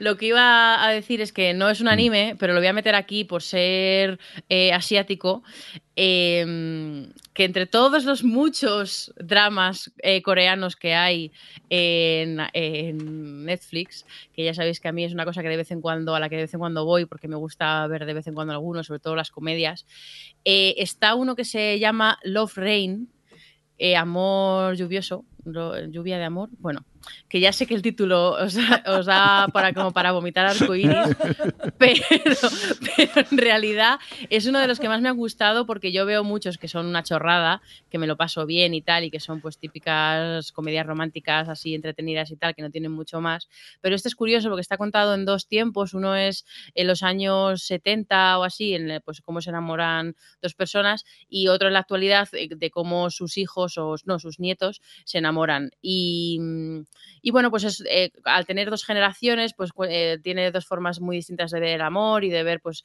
pues bueno, como ya el amor más, más en las últimas etapas de la vida, eh, en fin, bueno, es, una, es un melodrama y, y es muy coreana, pero o sea, quiero decir que, que no es que sea aquí, que, o sea, que tiene todos estos códigos de, de drama romántico, pero que dentro de, de ese tipo de códigos a mí me resultó, me resultó, vamos, muy, muy, muy, sobre todo me enganchó mucho y me gustaron los personajes y, y cómo se enfrentaban al amor, o sea, cómo te contaban todo este tema del amor, pero sobre todo que estoy acostumbrada a ver series coreanas en las que ya se dan la mano y es como, Dios mío, ¿no? El mundo, ya los besos, es como, además son besos así de tornillo, que no hay quien los vea, que, que, que dan hasta repelús, y en esta serie son muy naturales con esos temas, no son tan exagerados con las muestras de afecto y tal, y, me, y es como, lo veía como más real o más normal, o no lo sé, quizá porque eso se, se acercaba un poco más a mí en ese sentido, ya lo hemos hablado aquí con, con Trash House, que nos chocaba mucho lo, lo secos y lo distantes que pueden llegar a ser, y aquí por lo menos no lo son, no lo son tanto, quiero decir, con personas con las que, con las que tienes intimidad es ridículo que, que seas tan, tan así, tan recatado, y aquí no lo eran. Solo por curiosidad eh, de ponerme un día con un drama coreano de estos. Por curiosidad, solo, es que, aunque sea pues solo cuando, un episodio, pero es que siempre pues mira, me ha llamado la atención. Son veinte y, y se acaba. Lo bueno que tienen las, las dramas de estos coreanos es que normalmente solo tienen una temporada, no tienen más. Suelen ser largas, en plan de, de quince a veinte, pero ya lo ves y ya bueno, está. Si no te mírate, importa, mírate un par. Si eso me veo primero el piloto, el primer episodio, y luego si eso ya sigo. Madre que... mía, viniendo viendo Love Rain, me, me voy a reír muchísimo. Love Rain, por espera, que me lo apunto, a la cola, zasca. Estoy aquí con el móvil sacando humo con los sistemas de streaming. ¿Qué tienes tú, por cierto? ¿De qué? ¿De Netflix? De Netflix yo he puesto aquí la lista. Espera, yo por aquí, por ejemplo, eh, me gustaría recomendar Fresh Meat, que ya la he comentado en el podcast alguna que otra vez, que es esa comedia de Channel cuatro, si mal no recuerdo inglesa, en el que unos estudiantes universitarios que no se conocen de nada eh, comparten casa. Y es una, una serie que a mí me, me, me lo pasé bomba con ella. Encima, aparte, a la que empiezas ya a conocer cómo son los personajes y a cogerles cariño, eh, toco hasta arriba. Yo es que era de esas series que a la que había capítulo nuevo lo tenía que ver rápidamente. Y si mal no recuerdo, en esta última temporada, que fue la cuarta, Netflix incluso ya te ponía el capítulo al día siguiente disponible en, en, en Netflix. Y, y recomendable. Son episodios de unos cuarenta y dos minutos. No es la típica comedia de veinte minutos, es un poco más largos. Pero bueno, que tiene personajes muy peculiares Y, y que a mí me encanta. Es una de esas que no me cansaría nunca de, de recomendar. Como ya la comentamos en el episodio anterior, si mal no recuerdo, The Booth at the End, la dejo aquí en la mesa, pero no insisto en ella directamente por no ponerme pesado. Y luego me gustaría recomendar el, el, la serie, el documental Planeta Tierra de la B B C. Sí. Que es... ¿Es de la segunda temporada? No, todavía no, no la he puesto. No, no, no me he puesto con ella. Pero vamos, ganas le, le tengo. A ver si. Es que esta serie es de esas series que me gusta ver y disfrutarla, porque visualmente las imágenes que consiguen en este documental la B B C son de, de quedarte con la boca abierta y decir, ah, wow, sí, sí, sí, no, cuatro K, me voy a venir a tu casa a verla, Javi, directamente, porque no puedo más que recomendaros este, este Planeta Tierra de, de B B C. Bueno, y algún... Sí, porque además es un documental que, que yo es una yo he visto muchos documentales de naturaleza porque me mm. gustan y, y además cuando era pequeña o bueno, cuando era más joven los veía mucho en la dos porque mi padre me obligaba, como quien dice, no es que me obligase, pero los tenía en puestos y yo no podía cambiar de canal, obviamente, porque no le puedo quitar el mando a un padre. Y, y entonces, eh, el, de repente te pones con Planeta Tierra y te muestran cosas que después de haber visto horas y horas de documentales de la dos, todavía te sorprende. Y, y la, me gusta mucho cómo se centra en diferentes... Bueno, la primera temporada es mucho diferentes eh, como ecosistemas o ambientes o también diferentes eh, tipos de estrategias que que tiene la naturaleza para enfrentarse a X, en fin, que son cosas como muy temáticas y te muestran cosas que, que, que todavía te sorprenden, te resultan curiosas y que, en fin, que aprendes un montón y además todo, y lo que has dicho tú, que es que visualmente, visualmente es, es una pasada. Es, o sea, es hipnótica esa serie porque es que ves planos que no estás acostumbrado a ver en, en, en documentales de, de naturaleza y, mm. y yo la, la recomiendo muchísimo. Pero bueno, cualquiera de los documentales que corren por Netflix de, de B B C son altamente recomendables. ¿Eh? Sí que si queréis entrar en una cosa en plan, plan en el mundo este así por, por, por tal, está la película de Tierra, que se llama simplemente Tierra, Earth, que yo hasta lloré viéndola. Porque es con que el elefante. Con el elefante me agobié mucho, pero lloré con el, con el oso polar. Mm. Pero, pero sí, con el elefante era como que no vayas por ahí. Era muy, además la vi en San Sebastián en el festival de cine que la pusieron y estaba yo ahí como una tos de toda la gente mirándome como, ¿en serio estás llorando? Es como, pues sí, tengo sentimientos, vale, pobre elefante, elefantito.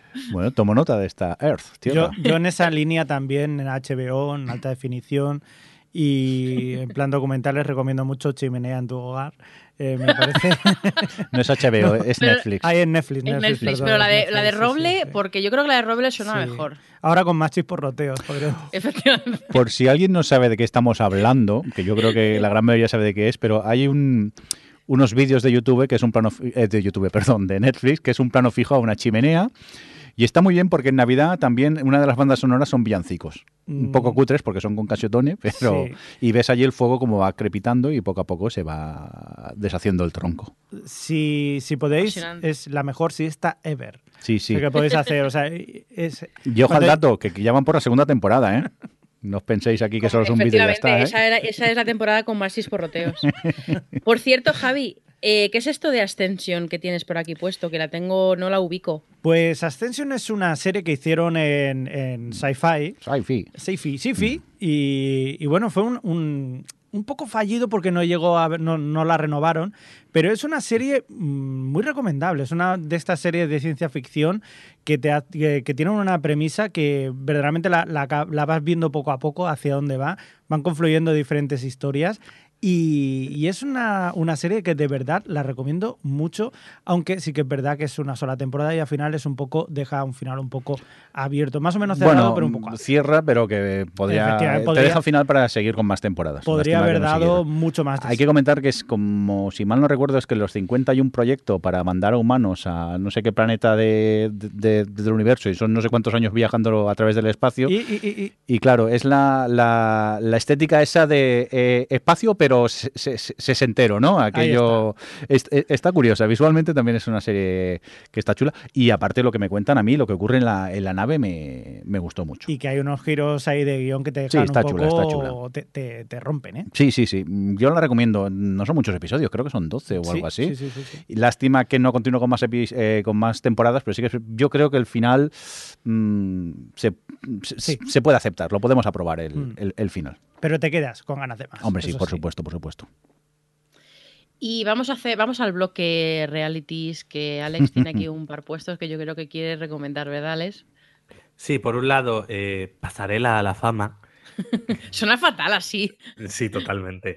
Que es el famoso Project Runway, que creo que ya lo comenté hace un par de programas, que han subido en Netflix una temporada. ¿Mm? Y es... Eh, pues al igual que en MasterChef ves a cocineros haciendo retos para ser el mejor cocinero, pues aquí lo ves con diseñadores de moda. Y es bastante interesante, sobre todo por el proceso que vas viendo de cómo es todo el idear una prenda de ropa, que parece más de lo que es más de lo que parece a simple vista. Y luego el ver el proceso creativo cuando les ponen algunos desafíos, como por ejemplo van a una tienda de golosinas y tienen que coger y hacer un, un vestido con material que son golosinas o, o cosas así. Eh, es súper entretenido. Y los capítulos se ven solos. Y luego está el otro gran reality que Espera, también... Espera, porque yo quería decir una cosa de Project Runway, que además tiene el, el valor añadido de odiar a, odiar a los jueces porque generalmente, o bueno, pasa a mí por lo menos con mucha frecuencia, no, no entiendo nada de lo que dicen, en plan, pero ¿qué dices? Y es precioso el vestido este. En plan, me frustra muchísimo porque, claro, yo no...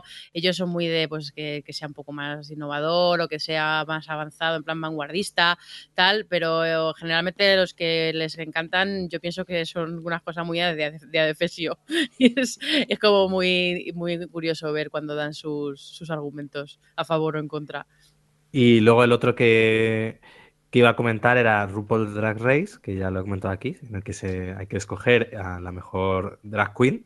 Y tiene un poquito, es curioso porque es una, podría ser una, eh, la mecánica una mezcla entre aquel de American Next Top Model mezclado con Project Runway, porque también tienen su pasarela, tienen que hacerse sus propios vestidos, pero claro, todo en un tono mucho más festivo, podríamos decir, y, y más... no me sale la palabra... Bueno, mucho más entretenido. Que este es un reality que también engancha mucho, es más peculiar... Eh, Pero vamos, es también es inigualable. Y como inigualable es eh, esta serie que hemos puesto Jordi y yo, una de mis series favoritas de hace no sé cuántos programas que me, me puse ahí toda emocionada, que es River, ¿verdad, Jordi? Que además es que se ve súper bien. Es nada, porque son seis episodios, si mal no recuerdo. Mm. Y sí, muy chula. Esta serie inglesa policíaca, pero que en el trasfondo eh, lo que hace es tratar el tema de las enfermedades mentales. Y a mí, me, yo me encantó. O sea, desde el primer episodio tú habías hablado muy bien de ella, al final me puse con ella y me enganché muchísimo y no puedo más que recomendar esta River. Pues sí, yo es que ya en su día ya la recomendé mucho porque me parecía una de las mejores que había visto últimamente a nivel de guión sobre todo. Por supuesto está visualmente y tal, es fantástica, tiene una producción estupenda, pero vamos, que ya la recomendé mucho. Y como también he recomendado mucho otra que tengo en mi lista, lo que pasa es que la recomiendo con reticencias porque es, es Brombroen, está The Bridge eh, original, la danesa, que como policíaco también es uno de los que más me han gustado últimamente, que además ha mantenido el nivel en sus tres temporadas, a pesar de, de tener cambios de protagonistas y tal, eh, me parece, vamos, en fin, las tres me han gustado mucho y, y mantiene de, de esas que tienen un gran misterio y que luego saben resolverlos muy bien. Lo que pasa es que la, la recomiendo con reticencias porque en Netflix solo la tienen doblada. No la tienen en versión original y, y no sé, me sorprende bastante porque realmente lo difícil es tener el doblaje, no tener eh, la, la versión original y los subtítulos, así que no sé por qué no tendrán la versión danesa, pero bueno, que aún así he eh, aprovechado para, recomend- para recomendarla. Oye, yo quiero recomendar Freaks and Geeks, que al final se nos va a olvidar, que decías tú que era demasiado mainstream y yo no... No he dicho mainstream, he dicho que conocida, tiene conocida. Mucho culto. Sí, pero yo creo que mucha gente no conocerá Freaks and Geeks y la tenemos en Netflix y yo creo que desde aquí la yo la recomiendo. Creo que Javi, no, no. sé si la habías visto, ¿tú no la recomiendas o es que no la habías visto? No, no la recomiendo. ¿No la recomiendas? Pues muy ¿No mal. la recomiendas? No. Fuera de este podcast. Sí, sí, totalmente. Acabamos de expulsar a Javi. Es que me, me da igual no lo que gustó, me cuentas. Javi? No me gusta, no, no me, que me, me caen mal. Y ya Hola, está. Pues pero, a... es porque, pero es porque odias a este, ¿cómo no, se llama? No, no, no. Yuta Pato, sí, sí, es por Yuta eso. Pato, es porque le odias. No, es que verdaderamente tampoco me interesaba mucho lo que me contaban. Sí, la vida y tal de los de esos chavales en el instituto y tal, pero vale, pues vale, no sé.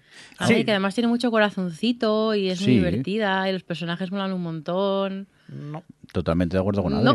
No, no, pues me ha encantado del... No me convences. No. Pues nada, adiós Javi, hasta bueno, siempre. Bueno, pues no estuvo no quiero verte Javi, nunca no más. A... No quiero verte claro, nunca más. Fle- Flicks and Geeks no, pero Black Sails sí, ¿verdad? Hombre, claro. Eso es una seriaca, aunque sí que es verdad que hay mucha gente que le cuesta entrar con ella. Que hay que ver, la primera temporada y luego mejora, ¿no? Sí, de hecho está a punto de acabar. Este domingo es el último episodio de la serie entera y está completamente está completa en, en Netflix. Y sí que es verdad que es una serie que hay que tener un poco de paciencia con ella porque la primera temporada es tentáculos y explosiones. O sea, si te gusta este tipo de series, tentáculos y explosiones, pues entonces es genial. De hecho, hay veces que es hasta demasiado gratuito. Lo que pasa es que luego ya en la segunda temporada empiezan a tomarse un poco en serio los personajes y sí que los evolucionan mucho y empiezas a conocerlos y acaba siendo lo que pretendía, o sea, lo que en principio pretendía ser, que era la precuela del libro La Isla del Tesoro. Y acaba siendo una serie muy buena. Lo que pasa es que debéis tener paciencia si os molesta un poco ese tipo de... Al final mejora. No, no me fío mejora. Nada. No, no, no, no me fío nada. No, no, no, no. Y además os lo digo en serio. O sea, es verdad, os va a costar muchísimo. Ya os digo... No, no, que no lo voy a hacer, no lo voy a ver. No, lo sé, lo sé. Pero es, no, es una... Yo no para... va a pasar. Para mí es la mejor precuela que he visto de, de cualquier cosa. Oye, Adri, o sea, que, que lleva el Seal of Approval de los amigos frikis del pueblo, ¿eh? Sí, bueno, no, hay alguno que se ha ¿no? echado para vale, atrás. Vale. El hermano ahí se ha echado sí, para atrás. Bueno, vale, vale, okay. Pero la gran mayoría sí que dicen... Me lo contaba el otro día, Javi, sí, sí, que todos sí, coinciden sí, eso, sí, que la primera sí. temporada no, y que a partir de la segunda, bien. Sí, además... Pero a mí me pasa como Adri, ¿eh? Tengo, me da mucha pereza. No, Vi el piloto no, y dije, uff. Ya, ya, lo entiendo, lo entiendo, lo entiendo No, pero también es porque hay series que sabes que no son para ti, mm. simplemente. No, pero, y Black seis, en mi caso, es una de ellas. Pero es, es muy curioso cómo al final acaban tocando eh, muchos temas. Eh, sí que es verdad que acaba siendo una, una que visión... Pasan de, los, de las tetas a los culos y luego no, las explosiones. No, no lo puedo, no lo puedo, no, no te lo puedo decir. Yo sé que es porque un día eh, me encontré con Javi y, y lo vi hasta nervioso y me decía, tengo que comentar algo de, de Black Sails. Y al final le dije, bueno, va, me el spoiler. Y me contó lo que es y sí que me sorprendió sí. m- muchísimo. Sí, porque acaba siendo una visión moderna de una, de una situación histórica que, que, bueno, que ahora pues eh, está muy bien visto todo hoy en día, pero en aquel momento, pues claro, se tratan temas de, de la época. Visto desde el punto de vista hoy en día, pues claro, es diferente. Oye, ¿qué más os queda para recomendar? Venga, yo iba va. a decirle a Alex que nos cuente, porque todo el mundo habla mucho siempre de Netflix y, y Narcos, pero poca gente se acuerda de, de otra serie de Pablo Escobar. Pues eso, Pablo Escobar, el patrón del mal. Que esa es la buena. Ay, narcos, narcos, narcos. Que te lo cuenta todo en cuatro capítulos. Pero que son N al, N al cubo episodios. No, ochenta. Pues, ochenta, ochenta pues y, casi, pues casi, casi nada. nada. Casi nada. Oye, yo he de decir que eh, creo que vi unos doce o quince más o menos de esta El Patrón del Mal, pero al principio es un poco... Eh, aún hay un episodio que, que es un poco de vodevil, que él está con, con las novias y llega la mujer y puertas que se abren y puertas que se cierran, y me parecía un poco ridícula. Luego los episodios mejoran, pero sí que es verdad que al principio quizá era un poco más cómica de lo que debería ser esta serie. Yo, voy a yo creo que conforme ya él crece y ya sí. se entra un poco más en la vida adulta y empiezas a ver todo lo que hace, ya va perdiendo la conciencia. Sí, sí, sí. Pero es verdad que al principio con... Sí, es... pero vamos, que está muy bien. Uh-huh. Que no la critiques, Jordi, que todo lo no, que no, te gusta lo criticas. Que no, que, que Alex, que esta me gustó, simplemente te comentó ese episodio que me pareció un poco demasiado cómico para lo que es la serie. Lo que pasa que, claro, cuando veo que son ochenta episodios me da un poco de pereza, pero la tengo allí eh, en la cola para verla en algún momento cuando, cuando pueda. Yo la veo sí de vez te... en cuando, a veces sí, sí. me da por ver y me veo tres, cuatro capítulos, luego la dejo, luego sigo. Eh... ¿Por cuál vas? El veintimuchos. Veintimuchos. Aunque te quedan unos pocos. Tendría que mirarlo en T V Showtime. Ya, ya. Pues sí que acabo antes. Ya, ya me he visto dos temporadas, las dos temporadas de Narcos, ya he visto toda la historia de Pablo Escobar. La verdad es que me da bastante pereza ponerme con la versión extendida, que es esta. Que A mí más que nada era por la curiosidad de ver pues, distintos tipos de producción. Y bueno, claro, no hay tanto, tantos medios en, en esta El Patrón del Mal, pero oye, que resuelven bastante bien. Y ya te digo, es a veces la falta de, de tiempo, pero no es una serie que me disguste, ¿eh? No te estoy troleando ahora y no me estoy metiendo contigo, ¿vale? Oye, Javi, digo, Jordi. Sí. ¿Tienes todavía el indicativo de Tim Green? Tim Green, por supuesto, que lo tengo por aquí. Dale ahí. Es que lo queréis todo, ¿eh? A ver, eh, ¿dónde está esto de Tim Green? Tim Green, Green, Green.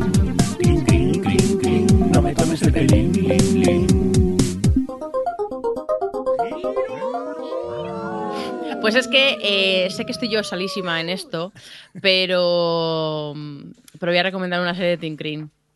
Una que solo me gustó a mí, creo, que es Touch, que está protagonizada por Kiefer Sutherland, que hacía de un tipo que su hijo tenía autismo. Y era una serie que, sobre todo en su primera temporada, me, me gustó mucho porque trataba este tema que le gusta tanto a Tim Green en sus historias de la interconectividad humana, y tenían historias que de todo el mundo que acababan enlazadas y era autoconclusiva y funcionaba muy, muy bien. Al final, eh, Kiefer era un poco lo de menos, era el que llevaba al hijo autista de un lado para otro, eh, que es el que como que tenía una cierta visión de toda esa interconectividad, y, y al final acaban siendo unas historias muy humanas con un toque de realismo mágico que a mí me gustaba mucho. Lo que pasa es que la segunda temporada pasa como pasa mucho con estas, eh, estas series, que se olvidan del autoconclusivo que, y de lo que les funcionaba, y se obsesionan con una trama principal y con, un, que, y con hacer algo seriado, y perdió bastante su esencia y, y la gracia, y la segunda temporada ya no me gustó mucho. Pero la verdad es que la primera la disfruté un montón y en su momento tuvo capítulos, además de estos, de acabar con la lagrimilla. Y yo siempre la recomiendo, pero bueno, entiendo que, que nadie me va a hacer caso, pero, pero no podía no hacerlo ya que está en Netflix las dos temporadas. Oye, que ya, ¿eh? Que no sé cuántas series llevamos recomendadas, Javi. ¿Cuántas tienes pues, apuntadas? Eh, cincuenta y uno. cincuenta y uno. Si incluimos la de Chimenea en tu hogar, cincuenta y uno. Muy bien. Pues nada, entonces ya te, te cedo otra vez el, el, la batuta, Jordi, para oye, que tú te despidas, que te oye, despides muy bien. Oye, yo ya firmo, ¿eh? Me gustaría que todos los podcasts fueran así, ¿eh? Yo presento, sí, hombre, Adri sí, hace el trabajo y yo luego que me despido. Os reveláis ahí, que no, mira, quita, quita. Y me llevo todos los méritos, que es lo más importante y lo mejor. Adri, que muchas gracias, que te lo has currado, que lo has hecho muy bien. Gracias por el guión y por esta presentación. Bueno, de nada, tampoco ha sido por tanto. Bueno, pero te lo has currado. Eh, que nos oímos en, en breve, que eh, eso, que Que, que adiós ya, hombre, va, vete ya, vete ya. Eh, Alex, que muchas gracias. Pues mucho de nada. Muchas de nada. Y Javier Fresco. Me voy a bucear en más, eh, en más series, ¿no? En más series, que parece que hay pocas. Yo encontré el saludo también de quien nos acompañó con vosotros, el señor Mirindo. Hijos míos, hijas mías, feliz visionado. Nos oímos en breve. Venga, sí, que voy a jugar a Zelda. Adiós. Adiós. O Televisión Podcast, el podcast de la cultura audiovisual.